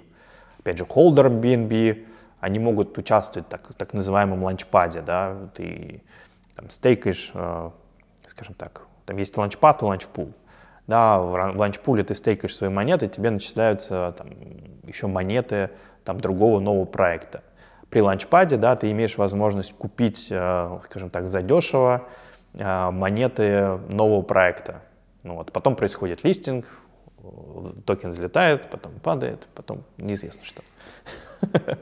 Ну вот, поэтому мы стараемся, да, строить всю экосистему вокруг BNB, чтобы люди больше использовали BNB, ну вот, э, там, и опять же, развивать Binance Smart Chain, чтобы как можно больше было проектов на Binance Smart Chain, и, соответственно, люди все больше платили, да, и все больше был спрос на BNB, и люди все больше платили там, да, комиссию, скажем так, газ а, на Binance Smart Chain BNB. Ну, если так вот, в двух словах. Слушай, ну смотри, сейчас вот э, на самом деле активно очень, э, там, тот же, по-моему, Square, да, они, ты можешь с помощью, там, своей карточки, да, купить э, крипту. Раньше, ну, то есть я вот помню, там, не, несколько назад, чтобы там купить какой-то биток, это вообще было. Ты заходил какой-то обменник, там менял тебе да, да, да. за этого обменника другой обменник. А пока эти деньги доходили до как бы, до как бы рынка, да, ты, бляха-муха, я уже там процентов 30 слил на этих всех транзакциях. Да, есть такое. Вот Было. скажи, вот насколько сейчас эта вообще история стала популярная, насколько вообще она э, безопасная. Потому что, ну, как ты, ты как бы правильно сказал, цифровая безопасность, безопасность, и очень многие, вот как там в, в заметках, там вот мой, пар, мой пароль как бы Binance раз, 3, 4, 5, 6, вот, вот на, на, насколько вообще эта история безопасная? Ну, раньше, конечно, было гораздо более опасно, как раз, как ты сказал, все эти обменники непонятные, кому-то что-то перечислил, да, было сложнее. Но сейчас, в принципе, все крупные криптобиржи да, внедрили, внедрили функционал по покупке э, криптовалют там, с карты. Да, и ты, ты, в принципе, зарегистрировался на бирже, потом со своей же карты там, российского банка купил э, биток или крипту, или просто депонировал да, рубли, а потом в паре рубль, там, биток, уже купил биток, да, то есть у тебя уже есть разные способы ввода, и, в принципе, тебе вот эти уже обменки, да, они особо не нужны. Единственное, да, для чего еще, почему еще обменный бизнес, скажем так, а, отдельных обменников еще живет, да, потому что в России хоть и приняли закон, но банки не работают с криптокомпаниями. То есть ты не можешь банковским переводом взять и отправить крупную сумму денег на биржу. То есть ты можешь это делать в Европе по SEPA, например, да, у большей части криптобирж уже есть в Европе счета, и ты можешь ну, отправлять. А в России, например, не можешь. И поэтому вот у тебя там, я не знаю, там есть там 10 или там 50 миллионов рублей, а, и, ну, конечно, ты через карту у тебя там лимиты, плюс 3% комиссия, да, получается дороговато. Вот все берут эти там сумки с кэшем и там несут в сити. Ну вот. А, ну, это к сожалению, в России это связано с тем, что вот э, законы пока, ну, скажем так, даже не законы, регуляторы пока не позволяют банкам работать с э, криптокомпаниями. Но в целом, да, уже глобальный тренд, что, ну, там, в Штатах, в Европе у тебя нет проблемы, да, купить биток, у тебя не нужны никакие серые схемы, ты можешь это делать, да, абсолютно легально, банковским переводом, и там, там не знаю, поторговать, потом заплатить налоги и да, все это делать абсолютно легально и в правовом поле. В Европе, в Штатах, вот там ты есть и как бы бит, бит, биткоин банкоматы, где ты можешь засунуть карту, вытащить оттуда деньги, ты можешь что-то купить. У нас, когда вот это хоть что-то будет? И как бы будет ли? А, но пока есть ощущение, что а, регуляторы относятся по-прежнему настороженно к криптовалюте. Опять же, мы видим, что происходит с рублем, да, и что он по-прежнему такой остается нестабильной валютой. И я не думаю, что в ближайшем будущем там, отношение регуляторов к криптовалюте в России изменится. Да? Скорее всего, ну, все так же останется. Да, у нас приняли, там, что крипта — это имущество, что вот ты можешь поторговать, заплатить налоги, но я думаю, ожидать, что будут какие-то да, дополнительные там, разъяснения или там, шаги в позитивную сторону, вряд ли. Скорее всего, все так же будет оставаться. Ну, может быть, даже будут в чем-то закручивать гайки. Слушай, ну вот у нас э, э, там уже там несколько лет у нас говорят про какое-то введение какого-то циф- цифрового рубля. Угу. Каменный век закончился не потому, что камни кончились, а потому что появились новые технологии. Вот они появляются в мире. И тот, кто опоздает в этом соревновании, он мгновенно, я хочу это подчеркнуть, во всяком случае, очень быстро попадет в полную зависимость от лидеров этого процесса. Что это будет? Вот что такое цифровой рубль? Чем он отличается вот от, от, от обычного рубля? Главное не называть его крипторублем, потому что часто очень встречаешь выражение криптоюань, криптодоллар, крипторубль, но э, от крипты там очень мало что осталось и что есть. То есть а, вообще цифровые валюты, да, они, их предполагается выпускать даже не на блокчейне. То есть э, не надо здесь путать, да, цифровые валюты, там, цифровой рубль, там, и, не знаю, биткоин, да, это абсолютно разные вещи. Да, цифровые валюты, они будут точно так же контролироваться Центробанком. Эмиссия точно так же будет контролироваться Центробанком. И там, если они захотят выпустить больше цифровых рублей, они выпустят. Да? Ну, а они нужны для, для чего? Вот, например, человек получает на заводе зарплату 20 тысяч рублей. Ему дали 20 тысяч рублей, пере, перечислили на карту. Это цифровой рубль? Ну, он же какой-то ну, смотри, по большому счету, у тебя, да, уже рубль цифровой. Вот, там, у тебя э, там, в, тень, да, в банковском приложении Тинькофф, вот они цифровые рубли видны. Да, единственное, что на самом деле меняется – скорее всего, изменится, что сами коммерческие банки будут не особо нужны. Потому что да, сейчас ты не можешь открыть счет в ЦБ. Ну, вот, да. а, а цифровой рубль будет предполагать, что у тебя как раз э, открыт счет напрямую в ЦБ. У всех будет стоять электронный кошелек, точно так же, как в банковском приложении там будет отображаться, там, не знаю, там, 100 тысяч рублей, да, точно так же будешь там расплачиваться, да, как банковским ну, приложением, да, там точно так же там Apple Pay, да, а, там Google и так далее. Ну, вот, поэтому для, на самом деле для большинства людей не особо-то что-то изменится. Да, другое дело, что, например, там, с точки зрения государства, во-первых, это позволит да, более четко следить за тем, а, уклоняются там от уплаты налогов или нет, как люди тратят деньги, на что они тратят, а, там, более эффективно распределять а, да, помощь например, нуждающимся. Опять же, в этом плане не надо думать, если у тебя там открыт там, счет в каком-нибудь третьесортном банке, что он завтра грохнется, и ты останешься ни с чем, да, потому что у тебя будут средства напрямую в, в Центробанке. Ну, вот. Но здесь э, есть как плюсы, так и минусы. Да. Ну, минусы понятно, в чем заключаются. Да. Абсолютная прозрачность, э, и многие беспокоятся да, о том, что они не хотят, да, чтобы там государство вообще за всем следило, все, что происходит э, с их да, деньгами и куда они тратятся и так далее. Но опять же, вот то, что я не сказал, а, предполагается, что наличных не будет, да, то есть ну, у тебя только будут цифровые деньги. Ну, вот. Но это позволит да, полностью отслеживать, на что ты тратишь свои деньги. Ну, то есть это, собственно, вот повысит, скажем так, собираемость налогов. Конечно, повысит. Ну вот про налоги. Я знаю, что у вас вы запустили сервис, который помогает пользователям э, платить налоги вот с их операций. Ты можешь вот более подробно рассказать, в чем его пре преимущество и зачем вы его ну, запустили, если наоборот все уходит в крипту, потому что там наоборот можно платить, там, там можно не платить налоги.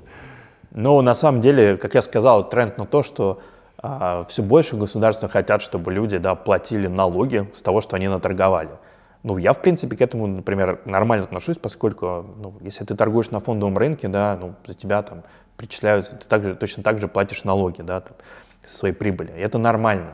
Тоже, как бы, почему в крипте так все относятся к тому, что нет, я там не, не собираюсь платить налоги, ну, мне непонятно. Но все равно к этому все придет.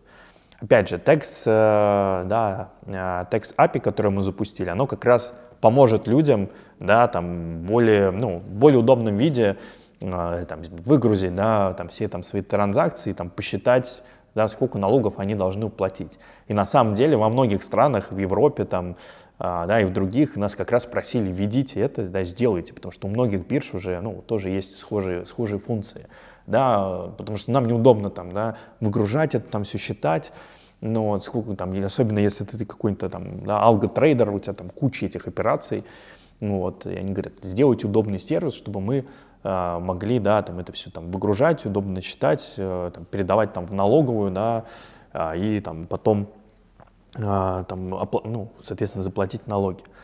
Мы говорим, ну вот, хорошо, если, хотите, если вам нужно, вот вы можете использовать э, налоговую API, да, вот он вам упрощает в этом плане жизнь. Опять же, почему-то многие подумали, что, ах, ну если есть налоговая API, то это сразу передается в налоговую автоматически. Говорим, да нет, это создано для того, чтобы вам было удобнее, да, самим взять и посчитать это. И потом, да, если вы хотите заплатить налоги, пойти это и сделать. Ну, никакого там специального умысла в этом не было. Ну, вот. Но в России люди очень да, настороженно относятся ко всему, что касается да, там, правоохранительных органов, там, налоговой и так далее. Да. Ну, исторически да, в Восточной Европе есть такая проблема. Слушай, но если, например, к вам вот придет, не знаю, там, ФСБ, например, и скажет, вот у нас есть сведения, что у Пети Иванова открыт у вас счет. Вы можете, вот, э, так сказать, э, сказать так или нет? Вот вы, вы скажете нет, потому что, ну, какие законы, законов Или вы, ну, вот, скажете да, окей, вот. Мы не обязаны раскрывать какие-либо данные, если у нас а, там нету лицензии на территории этой страны. Да. Опять же, да, если будет лицензирование, да, у всех там будет лицензия, то это немного другой формат работы. Ну, вот. И там, что касается правоохранительных органов, да, то там нужен там запрос, да, то есть ну, нельзя просто так прийти и сказать, чего, чего этого, чего этого, а кто у вас там, да, самый большой трейдер, да, то есть опять же, э, все крупные биржи сотрудничают с правоохранительными органами, да, если есть а, там официальный запрос, там, да, возбуждено, например, уголовное дело, да, и э, просят выдать информацию, да, к сожалению, ну, а, все, поскольку хотят да, быть, скажем так, compliant, да, соответствовать регулированию и законам, да, обязаны это делать. Вот мы с тобой раз, разговаривали про, ну, я тебя спросил, там, знаешь ли ты тех людей, кто там сделал иксы, ты как бы сказал, вот, знаю, да, как бы знаю.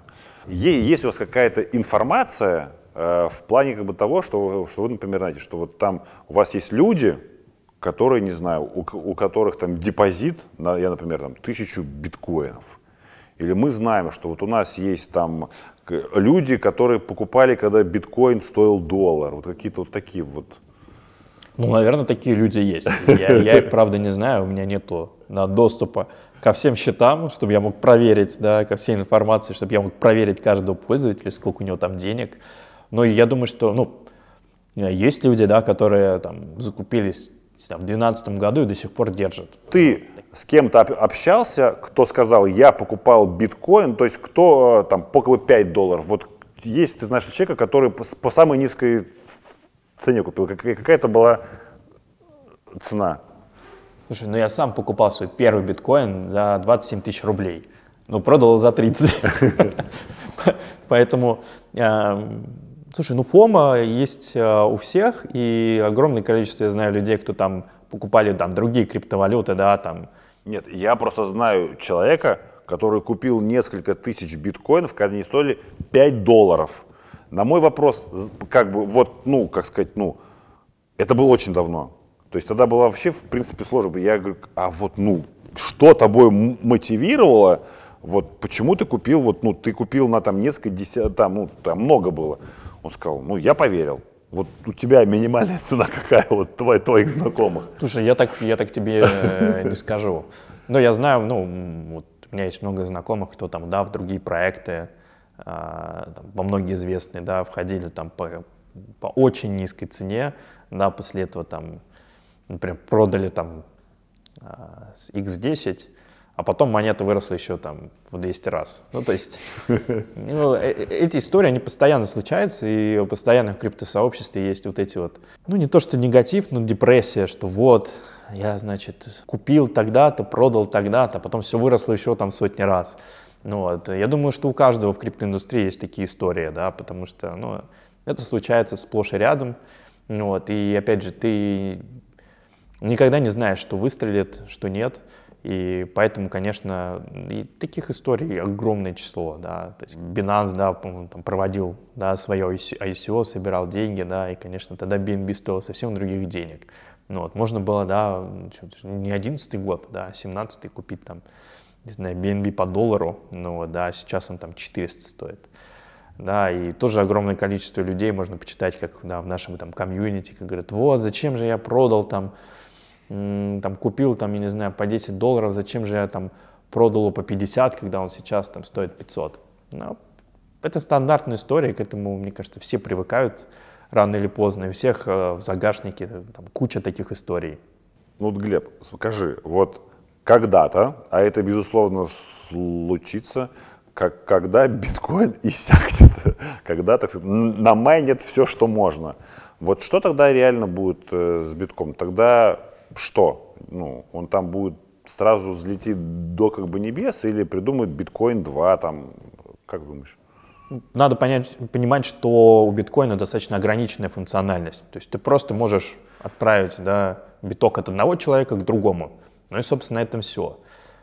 Поэтому я думаю, что будут взлетать да, другие блокчейны, например, тот же эфир, который да, позволяет гораздо больше делать а, с, а, ну, со своей да, криптой, со своим блокчейном, чем да, блокчейн а, биткоина. Потому что на эфире ты можешь строить различные децентрализованные приложения, которые будут э, использовать да, блокчейн эфира. И, там, все эти хайпы, DeFi, NFT, все это строится на базе инфраструктуры эфира. И потом э, да, на, э- на экосистемах там, Solana, Binance Smart Chain и других. То есть вот эти блокчейны, они уже более совершенные с технической точки зрения, и, скорее всего, основное развитие продолжится вокруг них.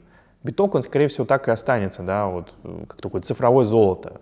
Вот золото ты можешь одному отправить, другому отправить, но технологически каких-то новшеств там не будет. Как раз все новшества, они вокруг вот, э, новых блокчейнов. Я просто разговаривал с одним человеком, который мне сказал, я ему задал вопрос, как думаешь, сколько будет стоить би- биток? Я говорю, там 100 тысяч долларов будет стоить? Говорит, да, будет. Он говорит, будет, вот, сейчас мы тоже про- поговорим, это тоже э, такой топовый вопрос. И э, я сказал, а почему? Он говорит, «См- смотри, э, в мире много богатых лю- лю- людей. Каждому богатому человеку хочется как-то, как вот ты говорил ранее, захеджировать, ну вот себя какие-то вот риски, вот он будет покупать биток.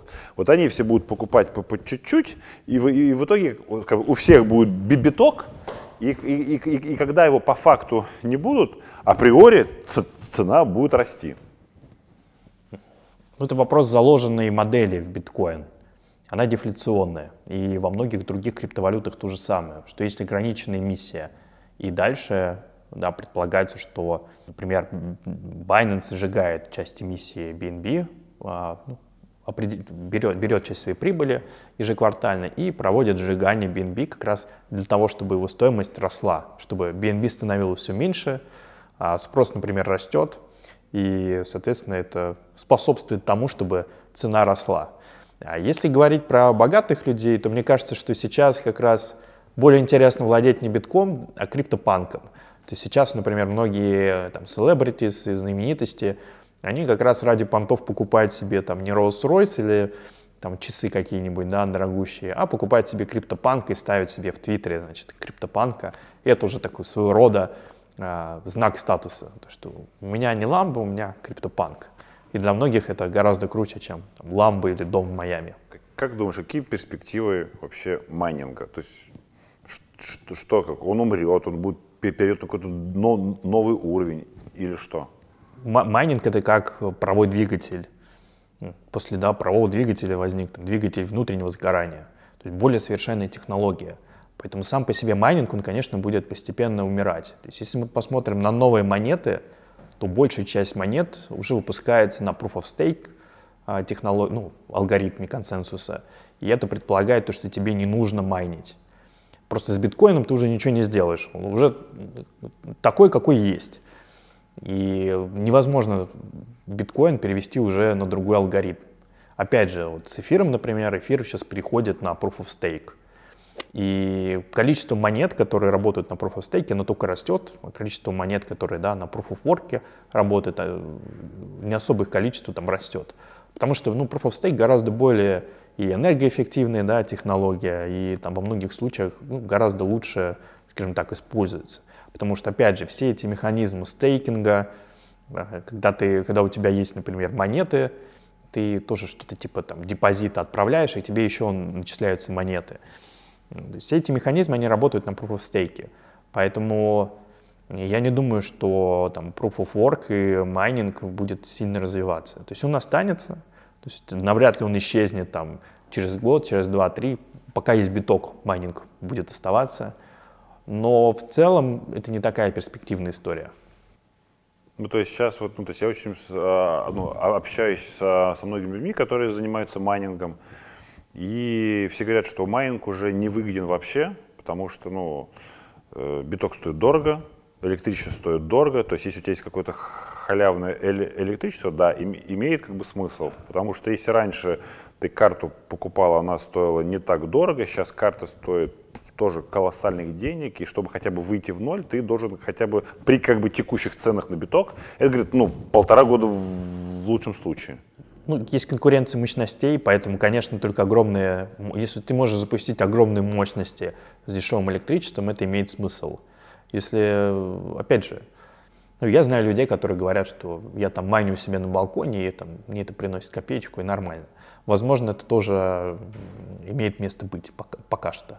Ну, если мы говорим про перспективу, то, конечно, ну, перспективы майнинга, они, ну, скажем так, небольшие, я бы так сказал. Мы тут общались э, недавно с ребятами и подняли, то есть обсуждали как раз вот майнинг, биток, эфир, другие криптовалюты.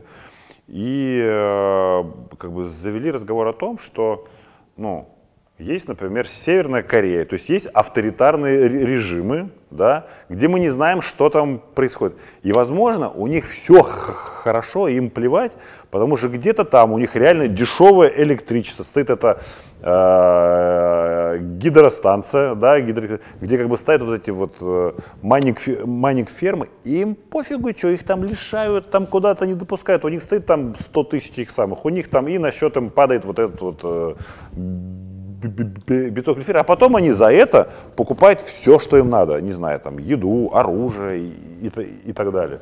Мне кажется, можно точно так же купить э, монеты, например, там, BNB или э, Polkadot, и застейкать и получать огромные проценты с этого. Ну, и даже не, не заморачиваться там, с электроэнергией, с гидростанциями и так далее. Ну. В этом плане интересный, конечно, пример Сальвадора, как они приняли биткоин, вот тут как раз в соцсетях были видео, как уже оплачивают с телефона в Сальвадоре там пиццу за биткоины. Вот. Интересный кейс. И я думаю, что там количество таких кейсов будет расти. Э, конечно, в Сальвадоре, да, было удобно это внедрить, да, потому что у них все по факту зависело на долларе. Ну вот. А в других странах, да, где есть какая-то национальная валюта, это сделать сложнее. Но в то же время, если она достаточно слабая, то я думаю, что перспективы внедрения битка э, на официальном таком уровне, да, они достаточно высокие. Опять же, в Латинской Америке сейчас много стран, если не ошибаюсь, там Панама и другие тоже обсуждают перспективы там, полной легализации биткоина и легализации как платежного средства. Потому что, опять же, да, во многих странах биткоин легализован как имущество, но не как платежное средство. То есть ты не, не можешь, например, в России пойти и расплатиться за биток, э, ну, купить там, товар или услугу за биток. Да, то есть, э, ну, опять же, у нас долларом нельзя расплатиться, да, то есть ты должен поменять. Вот. А в Сальвадоре, то есть ты можешь пойти и все, что угодно купить за биток. Твои прогнозы. Как, когда же биток 100 тысяч будет стоить? Там курс этих всех криптовалют, он там частично связан к там, настоящим факторам, и технология, и комьюнити, там, и, и, эм, эм, инфраструктура, и все подобное, но частично зависит просто от там совсем случайных факторов. То есть там мне предсказать, там, почему там курс какой-то криптовалюты поднимается, опускается, когда поднимется, даже мне супер сложно. То есть я даже сам даже не пробую такие вещи предсказывать. Ну да, это как, э, да, мем есть, сколько будет стоить биток. Да, может 100 тысяч долларов, там, может тысячу. Вы приняты да, в отдел аналитики. Ну вот, поэтому я могу сказать то же самое, да, он может стоить и 100 тысяч долларов, и может упасть сильно. Никто не знает на самом деле, что будет дальше. А, Единственное, что понятно точно, что, опять же, капитализация маленькая, скорее всего, индустрия будет расти, поэтому а, сквозь все эти американские горки, да, скорее всего, стоимость битка все равно будет тоже расти. До каких уровней никто не знает. Ну, то есть, ну, это, знаешь, можно так чисто пальцем в небо. да. Не, ну смотри, 100 будет стоить? 100 будет стоить. Потому что э, я общался, э, я, я, я, я, я когда искал как раз вот лю- людей, кто... То есть я э, одну из серий принципов Баффета второго сезона я хотел снять э, с людьми, кто как раз вот торгует криптой. И меня познакомились с несколькими людьми, я, ну, я с ними там общался, и познакомились с одним человеком, у него какой-то свой криптовалютный фонд в, Ш- в Швейцарии и в Дубаях. И когда мы с ним переписывались, он, ну, то есть, это, знаешь, вот он прямо свято верит в биток, он говорит, вот 500 тысяч, якобы знаешь, что будет. Ну, для меня пи- 500 тысяч, ну, то есть он вроде сейчас там, там, там 45, там, 500 тысяч, хотя когда-то он стоил и там 100 долларов, понимаешь, и, и- и когда тебе говорили, что, э, а, когда ты, не знаю, если ты бы покупал биток по 100 баксов, тебе бы кто-то сказал, что он будет 5, 5 тысяч, ты бы вряд ли бы поверил в это. Да, это как э, там есть выражение, что было бы, да, если бы ты купил там биток э, по 100 долларов, да, продал бы за 300. Ну, то есть навряд ли бы кто-то додержал его, ну очень мало кто додержал его да, до текущих уровней, кто покупал, например, по 100 долларов или по 500. И, ну сколько, опять же, для нас сейчас может выглядеть странным, что биток будет стоить, там, я не знаю, миллион долларов. Но, например, через несколько лет, да, когда там, ситуация изменится да, на рынке, когда будет больше adoption, может быть, это будет вполне да, адекватные значения, которые да, достигнет биток, и для всех это будет такой нормой. Ну, вот. Очень сложно предсказать да, что-либо. Возможно, появятся и новые криптовалюты, да, которые тоже будут а, там, потеснят какие-то текущие. Ну, определенно точно появятся. Опять же, э, какая будет доминация биткоина, это тоже большой вопрос. Да? То есть сейчас это практически на биток приходится половина рынка. Но абсолютно не факт, что через 5 лет будет такая же ситуация. Ну, биток точно так же будет, но он может там занимать 10 или 20 процентов рынка. Ну, вот, появятся валюты, которые тоже сделают, там, я не знаю, десятки там, тысяч иксов. А, очень непредсказуемая да, отрасль, все очень быстро меняется, и ну, какие-либо делать прогнозы здесь относительно стоимости – это такое неблагодарное дело. Опять же, надо следить за тем, что происходит в глобальной экономике, потому что да, когда в прошлом году, в начале года все рухнуло, конечно, рухнули и криптоактивы. Опять же, если будет какая-то фундаментальная коррекция да, на глобальном фондовом рынке, конечно, это затронет там, и биток. Опять же, да, после 2017 года были 18-19 года, криптозима, когда все-таки все пропало, все, значит, все, кто были в криптоиндустрии, ушли из нее, значит, потерли там свои резюме, что все, к крипте мы не имеем никакого отношения. Ну, но опять же, да, мы видим, что произошло в 2020-2021 году. Да, еще колоссальный рост и развитие всей экосистемы, появление всех этих новых сегментов, да, которые на самом деле там те же там NFT, да, уже, скажем так, да, это токены, да, это криптотехнологии, но это не совсем уже криптовалюта, да, в таком традиционном смысле этого слова. Хотя там технологии, в принципе, те же. Я думаю, что огромные перспективы у GameFi, потому что только в этом году да, начало это все развиваться. Вдруг оказалось, то, что играть э, в Аксе где-нибудь на Филиппинах может быть гораздо более прибыльно, чем работать. Ну, вот, люди зарабатывают там, по там, 300-400 долларов в месяц, и для них э, это прекрасная зарплата. Ну вот, зачем ходить куда-то работать, можно просто играть круглые сутки и зарабатывать. Но опять же, эти игры, которые сейчас есть, они очень примитивные, потому что ну, только, только зародился этот сегмент. Опять же, потребуется, наверное, несколько еще лет, когда крупные да, игровые издатели будут выпускать игры, где полноценно будут проинтегрированы криптовалюты. Потому что да, цикл создания игры, он гораздо более долгий да, в игровой индустрии, там несколько лет занимает. А GameFi хайп начался только сейчас. Вот. Опять же, NFT может выступать как раз игровым объектом, да, и я думаю, что за этим действительно большое, большое будущее. Потому что во всех играх у тебя закрытые да, эти экосистемы, закрытые э, валюты, которые у тебя там есть. Здесь по факту это позволяет тебе эти же валюты вывести, не знаю, продать, купить. Э, много говорят про децентрализованные, э, децентрализованные организации, так называемые DAO. Все, все, ждут, все ждут, пока будет хайп вокруг DAO, но он так и не, случай, так и не случился. Но я думаю, рано или поздно это произойдет. Потому что достаточно интересная да, система, а, скажем так, управления. Ну, вот, то есть любой желающий может купить там, вот этот governance токен и участвовать в управлении организацией. Ну, то есть что-то типа, а, ну, что-то типа акций, что-то типа такого. Ну, вот, то есть ты тоже можешь принимать решение, как дальше э, это, ну, как это DAO будет развиваться. То есть сейчас есть там пример там Flamingo DAO, Lao DAO. А, смысл в том, что там люди, да, которые в, эти, в этом DAO, они там определяют, куда там инвестировать средства этого DAO. И мне кажется, вокруг этого достаточно много всего будет построено интересного, потому что по большому счету ты можешь, например, э, за счет DAO собрать свою комьюнити и там выпускать, например, фильмы, и комьюнити может, например, определять, как дальше там будет развиваться, например, там сюжет. Ну вот, и, соответственно, там, опять же, там, спонсировать, например, там, следующие там, серии, да, то есть на самом деле огромный тоже простор для воображения, э, для фантазии открывает вот эти все там криптотехнологии и там DAO в том числе. Я вот что хотел у тебя спросить. Э, мы вот часто сегодня с тобой разговаривали и сравнивали фондовый рынок и криптовалютный рынок. Вот э, есть фондовый рынок, да, я могу купить акцию Гугла, например, да, а есть криптовалюты рынок. Зачем на криптовалютном рынке есть э, токенизированные акции того же Гугла. Ну, то есть для как бы чего это, это, это, это как бы сделано? Чтобы просто человек мог все купить в одном месте на одной площадке или какой-то там другой скрытый смысл?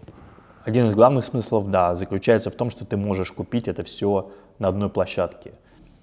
И второй классный кейс, то, что тебе не обязательно покупать а, целую акцию, ты можешь купить небольшой кусочек. Можешь купить там 0,1 да, там, процент акции. Ну, в общем, не, можешь на самом деле дробить. И это достаточно удобно, особенно для небольших инвесторов, у которых там нет денег купить целую, там, целую большую акцию. Они живут своей жизнью с точки зрения движения цены, или они все-таки жестко привязаны к цене вот, ну, настоящей акции? Ну, они привязаны да, к цене настоящей акции. А. Потому что, по большому счету, а, эти токенизированные акции, они обеспечены а, пулом этих же акций, которые хранятся у брокера. Mm. Ну, то есть, по, по факту, ты можешь купить там сотую акцию Теслы. Да. А, понял. Скажи, пожалуйста, какие вот у вас планы вообще на следующий год? Что вы хотите? Чего ждать? Как я сказал, большой сейчас тренд на регулирование. И для нас а, сейчас приоритет э, получить максимальное количество лицензий, разрешений, наладить отношения с регуляторами для того, чтобы да, продолжить ну, предоставлять услуги всем нашим клиентам по всему миру. Мы видим, что да, регуляторы ну, достаточно пристально следят за тем, что делают криптобиржи, криптокомпании, пытаются это все дело регулировать. Пока пытаются регулировать, скажем так, фиатные гейтвеи, когда люди заводят э, деньги и выводят все эти KYC, AML процедуры. Но я думаю, что в будущем будут пытаться контролировать, э, ну, не то что контролировать, а регулировать централизованные финансы. Непонятно, что делать с теми же NFT, потому что в какой юрисдикции они выпущены, вот. Как дальше в суде разбираться, если какие-то возникают споры очень много вопросов. Опять же, royalties, э, есть э, локальные регулирования выплаты всех этих royalties в разных юрисдикциях по-разному. И, кстати говоря, я не упомянул о том, что royalties — это тоже большая история в NFT, поскольку автор, когда он выпустил свой NFT, он может заложить, что с каждой последующей сделки он может получать 5%. Ну, вот. Это достаточно классная штука технологическая. Опять же, с точки зрения перспектив, э, у NFT у тебя есть возможность э, программировать экономику этого NFT. Например, чтобы картинка изменилась, если курс, курс битка достигнет 100 тысяч долларов. Как вариант. То есть, ну, ты можешь очень много настраивать экономику этих NFT э. И огромные да, перспективы с точки зрения вот, э, артистов, потому что они как раз могут делать разные перформан перформансы и так далее. Так вот, да, мы говорили про, про, про наши планы. Получение лицензии, регулирование — это один из главных сейчас фокусов. Ну и второй фокус, мы, конечно, развиваем наш э, Binance Smart Chain. Мы хотим, чтобы как можно больше людей а, строили свои проекты на Binance Smart Chain чтобы использовали да, BNB, и мы достаточно активно да, в этом плане там, развиваемся. Опять же, конечно, будем развивать наш там, NFT Marketplace, а, по-прежнему в России и в странах СНГ нет Binance карты, то есть э, ты не можешь как раз ходить расплачиваться э, с карты Binance в магазинах. Ну, понятное дело, что там все равно идет конвертация, но тем не менее, да, пока мы еще не выпустили. Я надеюсь, что мы рано или поздно это сделаем. Я думаю, что линейка продуктов да, будет расширяться. Возможно, определенно точно появятся какие-то новые. Потому что я не думаю, что кто-то планировал в Binance запустить NFT Marketplace год назад. Это, это, мне кажется, ни у кого в мысли не было, что эта индустрия настолько будет развиваться, что всякие там, я не знаю, M&M, Snoop Dogg и, и там прочие ребята будут выпускать какие-то там картинки, кто-то будет это, это покупать. Да и если бы мне даже сказали, что Эрмитаж, что мы с Эрмитажем будем выпускать NFT год назад, я бы, наверное, никогда в жизни в это не поверил. Ну, потому что Эрмитаж всегда казался таким достаточно консервативным, консервативной организацией, а тут а, мы были приятно удивлены, что они оказались довольно активными в этом плане, да, и достаточно быстро подготовились а, да, со своей стороны. Вот. И я думаю, что NFT ждет э, много, много всего интересного, и мы точно продолжим сотрудничать и там, с новыми артистами, и музеями, и музыкантами, и эта индустрия продолжит расти. Но опять же, мы видим на территории СНГ, да, процессы с точки зрения регулирования в сторону легализации крипты. Например, в Украине сегодня прошло второе чтение закона о криптовалютах. Вот. Казахстане пытаются развивать э, в МФЦА криптовалюты и а, планируют позволить а, криптобиржам работать с некоторыми банками в рамках пилотных проектов. То есть все больше и больше стран будет а, легализовывать криптовалюты. Ну и для нас, да, важно, скажем так, быть в этих местах, потому что легализация во многом позволяет, например, открывать счета криптокомпаниям, да, это одна из самых важных вещей, которые есть там в криптобизнесе с точки зрения фиата. И будем надеяться, что таких, знаешь, возможностей будет больше. Глеб, а, мы с тобой много говорили про биткоин, биткоин, биткоин, биткоин. Давай поговорим про эфир. Вообще, есть ли какие-то перспективы и чего вообще ждать? Ну, как я говорил, все самое классное, что происходит в крипте, оно сейчас происходит на новых блокчейнах, и на эфире в первую очередь. Все эти DeFi, NFT, GameFi, все это строится а, на экосистеме эфира. И поэтому все, что будет новое, скорее всего, опять же, будет происходить на эфире. Потому что, ну, биток сам по себе, вот он уже есть такой, какой есть, и ты э, поверх него уже ничего не создашь. А как раз поверх эфира сейчас создаются все эти децентрализованные приложения и там новые фишки. Я сам считаю, что та вот главная идея Сатоши, которая вот такая, вот самая крутая, самая важная, вот, это не есть э, proof of work как алгоритм, это даже не есть децентрализованный консенсус, потому что там proof of work уже был 15 лет, децентрализованный консенсус был 15 лет. Я думаю, вот главная такая вот идеология, это вот принцип, что можно сделать сети, где эм, протокол сети поддержан одновременно и криптографией, и экономическими инцентивами, которые, где эти э, правила эти, эко- этих экономических инцентивов написаны прямо внутри правила самой сети. Но у эфира есть одно большой, один большой недостаток. Это до- достаточно дорогие транзакции.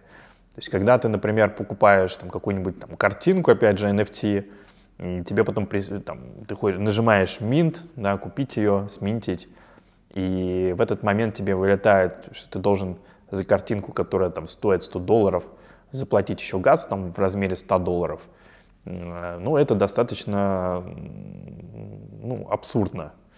И только недавно, да, была картинка про то, как э, там, Виталик там, в 2014 году говорил, что вот там абсурдно платить там огромное количество там, денег за там, переводы, за транзакцию, а потом а, показывают картинку, где там с текущими ценами на газ на эфире, да, там 200, 300, 400 долларов. Ну, на самом деле, это, конечно, очень, э, очень жестко, я бы так сказал, потому что Например, многие вот артисты, с кем я общался, художники, да, вот цифровые, которые выпускают свои картинки, да, это молодые ребята, и они вынуждены сидеть значит, часами, ждать, пока там упадет э, цена на газ, да, за транзакции, чтобы сминтить, выпустить там свою эту NFT, свою работу. Потому что, ну, действительно, если ты хочешь выпустить, там, не знаю, 10 работ, э, своих, и за каждую там транзакцию тебе надо заплатить 50 или 100 долларов, да, в совокупности, там, для них это достаточно ощутимые,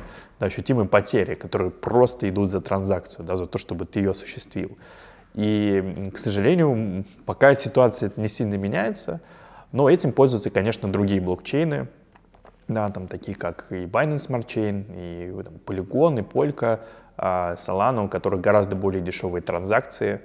И э, в этом плане, скорее всего, все больше будет проектов появляться не на эфире, а на других э, блокчейнах, блокчейнах как раз потому, что э, очень дорогие транзакции.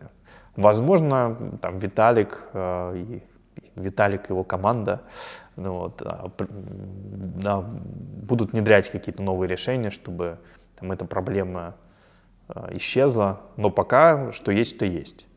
И ну, это действительно такой большой вызов э, экосистеме эфира. Давай с тобой пог- поговорим про людей, да, за которыми стоит следить, которым, к мнению которых стоит прислушаться или какие-то ре- ресурсы, потому что там, даже я там, смотря там свой инст- инстаграм, да, я, у меня через каждую сторис у меня реклама каких-то блядь, мальчиков, девочек, которые там бабло это кидают на капоты дорогих тачек, там шампанское, какие-то какие голые женщины, там давай мы там сделаем тебе там депозит X200 за там 200 дней, там, потому что я там мега-гуру в этом самом, в, в крипте, я там ракету сделал вообще просто вот, ну и, и, таких вот маш, как, ну, это реально мошенники, ну то есть по моему, ну то есть вот э, на кого равняться? Ну, Есть образовательные ресурсы в области крипты. Например, у Binance есть Binance Академия, где огромное количество э, материала, который можно изуч- изучить э, по криптовалютам. Начиная с того, там, что такое блокчейн, да, заканчивая э, какими-то более там, сложными материями, скажем, там, фронтранинг и так далее. В этом плане, да, я бы посоветовал нашу академию. Ну, вот это бесплатный ресурс, не надо никому ничего платить. Зашел, зашел Я и тебя читай. перебью. Я тебя перебью, извини, смотри. А, у меня, у как, у меня есть, как бы, у меня есть онлайн-курс да, про введение фондовый рынок, где я а, рассказываю о том, какие вообще инструменты фондового рынка существуют, да, и как э, надо инвестировать в фондовый рынок, чтобы на- наломать меньше дров. У брокеров шикарные курсы, они бесплатные тоже, да. Но когда э, человек приходит, э, и он там подписан там, ну, на каких-то там трейдеров, да, он подписан на как бы брокеров, для него там Тинькофф инвестиции, курсы, это непонятные какие-то курсы от как бы какого-то Тинькова, ну то есть, понимаешь? А вот есть Анатолий, да, который он подписан, как- который читает, и Анатолий ему доверие как бы внушает больше, нежели чем вот э, курсы там Тинькофф, хотя они классные, и они бесплатные, а я беру деньги. Ну, мы часто проводим тоже вебинары и приглашаем различных специалистов э, по трейдингу, по другим направлениям, да, проекты, которые мы считаем, что качественные, чтобы они рассказали о, своем, о своих да, там, проектах, о своих направлениях деятельности. И периодически проводим вебинары, поэтому те, кто там торгует на Binance, да, ты не торгу- те, кто не торгует, тоже подписывайтесь на наши соцсети, следите за тем, э, ну, за нашими новостями, и мы там периодически публикуем ссылки на вебинары, где не только мы, да, как Binance, рассказываем о том, как торговать и так далее, но где и другие специалисты в том числе. Интересная тема есть у меня.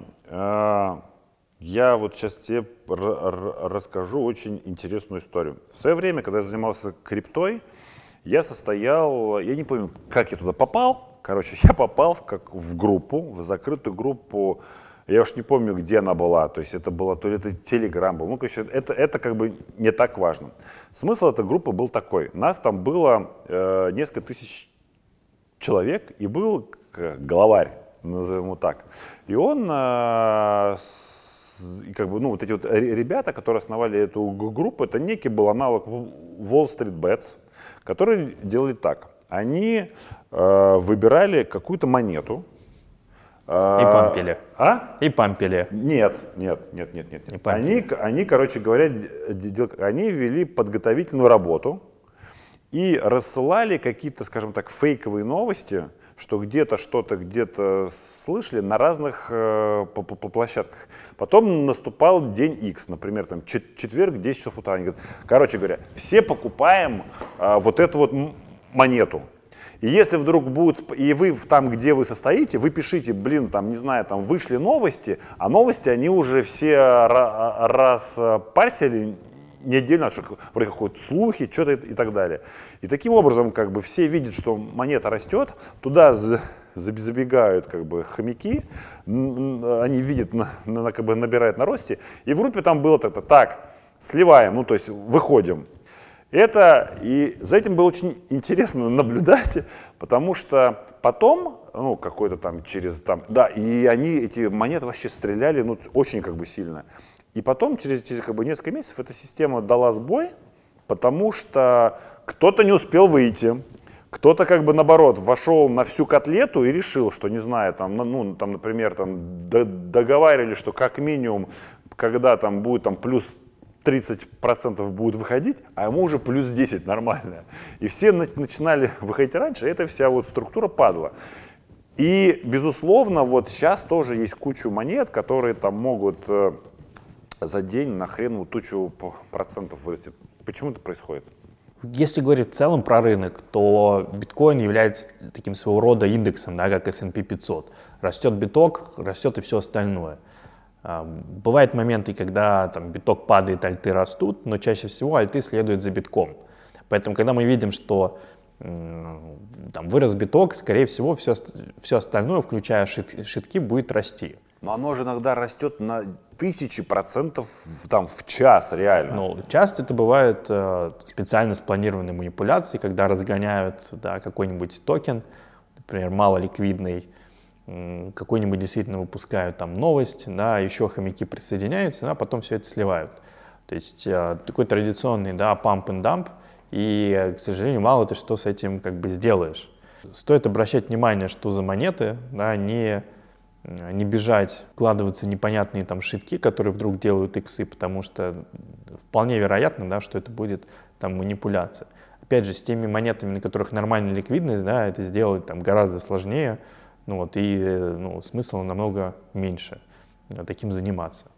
А вот скажи, вот обычный обыватель, да, криптотрейдер, ну, он как-то вот может быть защищен. То есть на фондовом рынке, если идет, если там, ну, там есть свои защитные механизмы, что если акция там в течение определенного времени там растет либо падает ну, на, на какую-то сумму, просто торги там на какое-то время останавливают.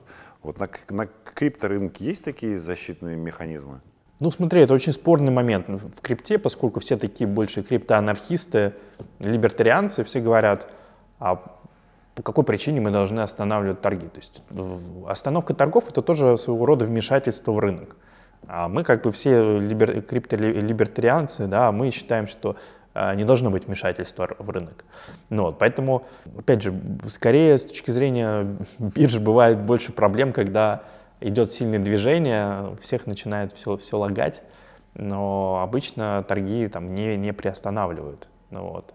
И как раз потому, что считают, что да, стоит ли вмешиваться в рынок, или рынок, да, сам себя, скажем так, вот регулирует, да, и найдет ту цену, которую там нужно найти. И в этом плане, на самом деле, в крипте очень много вот этих вот батлов, там, нужно ли это регулировать, или там рынок должен быть свободным, и не смейте прикасаться своими грязными ручонками тут э, к нашей чистой крипте, ну вот, и что-то там как-то влиять.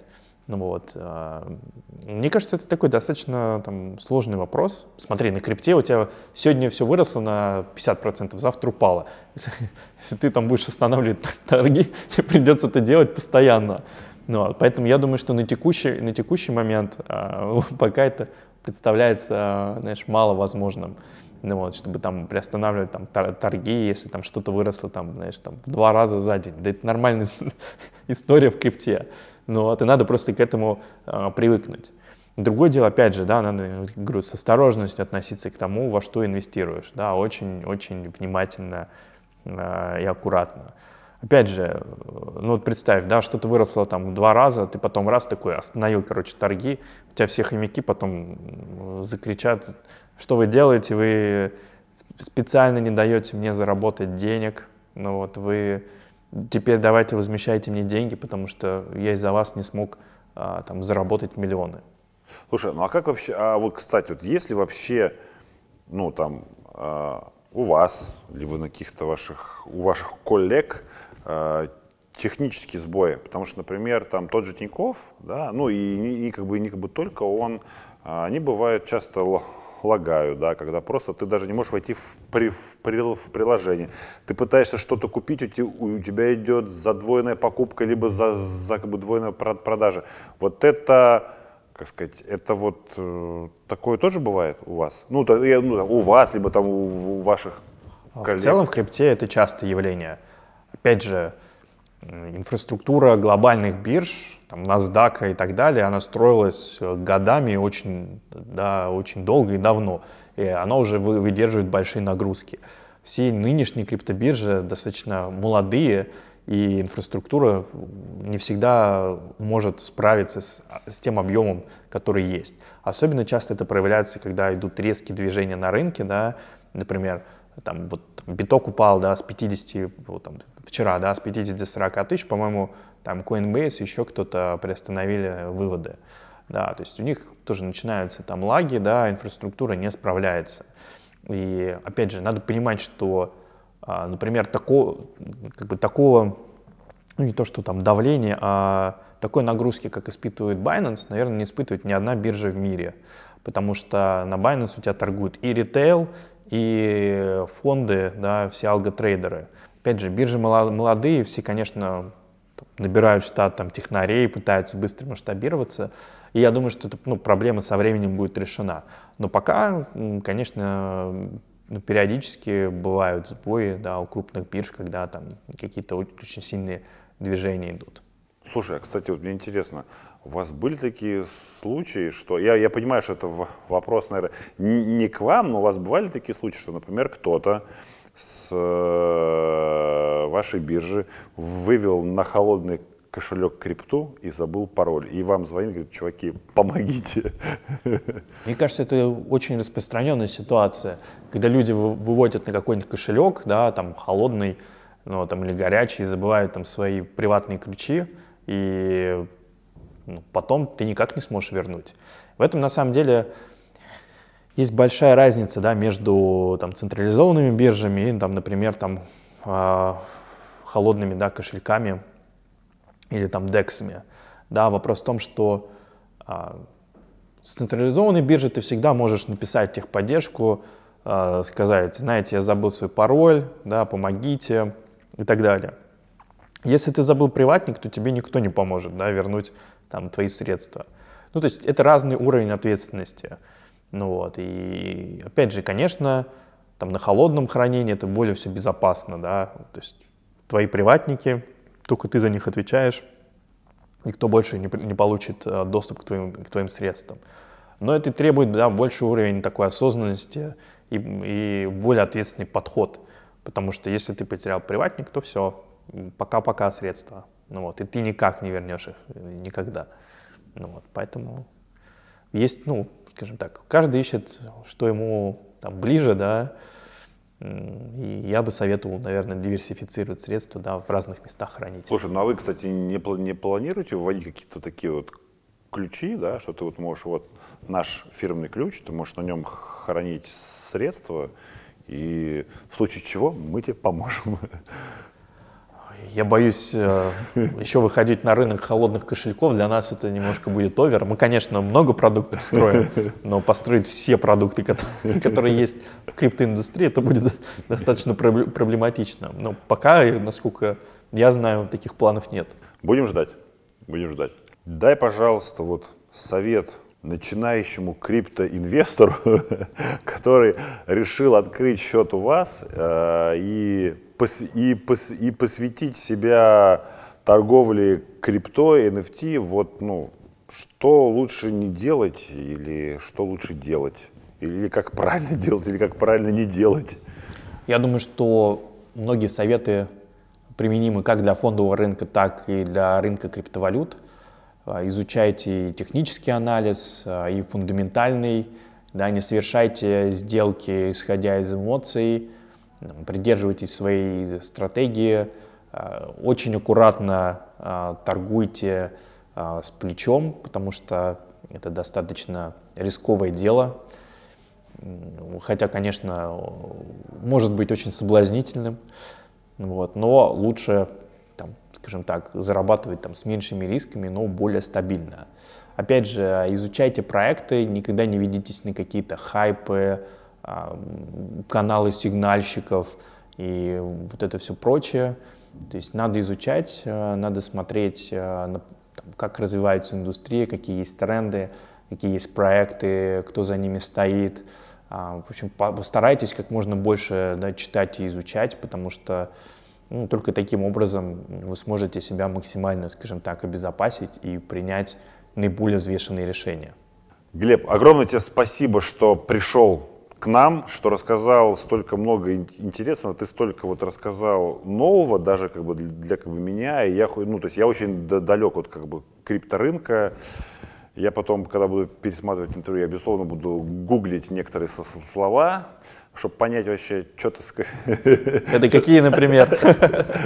Да уже все и, и как бы не припомнишь. Ну, в общем, я тебе в, в любом случае хочу сказать тебе огромное спасибо за такую познавательную беседу. Я думаю, что многим ребятам, кто, ну, вообще, скажем так, э, смотрит на вот эту вот э, историю с крипторынком, на все вот эти N- N- N- NFT и как бы так далее, что, ну, они тоже нач- начнут ин- инвестировать в крипторынок, потому что это, безусловно, как ты, как ты говорил, это э, в том числе их, их, их хеджирование и некая диверсификация и какие-то новые возможности, а у нас ведь все куда летят? А, точнее, все куда бегут, где можно сделать иксы. И вот, вот э, так сказать, можно там сделать иксы, но с э, правильным уровнем риска. Спасибо тебе огромное.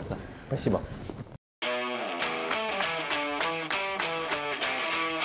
Принципы Баффета.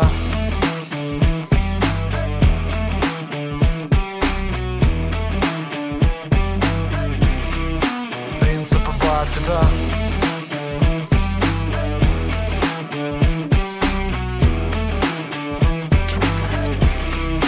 Принципы Баффета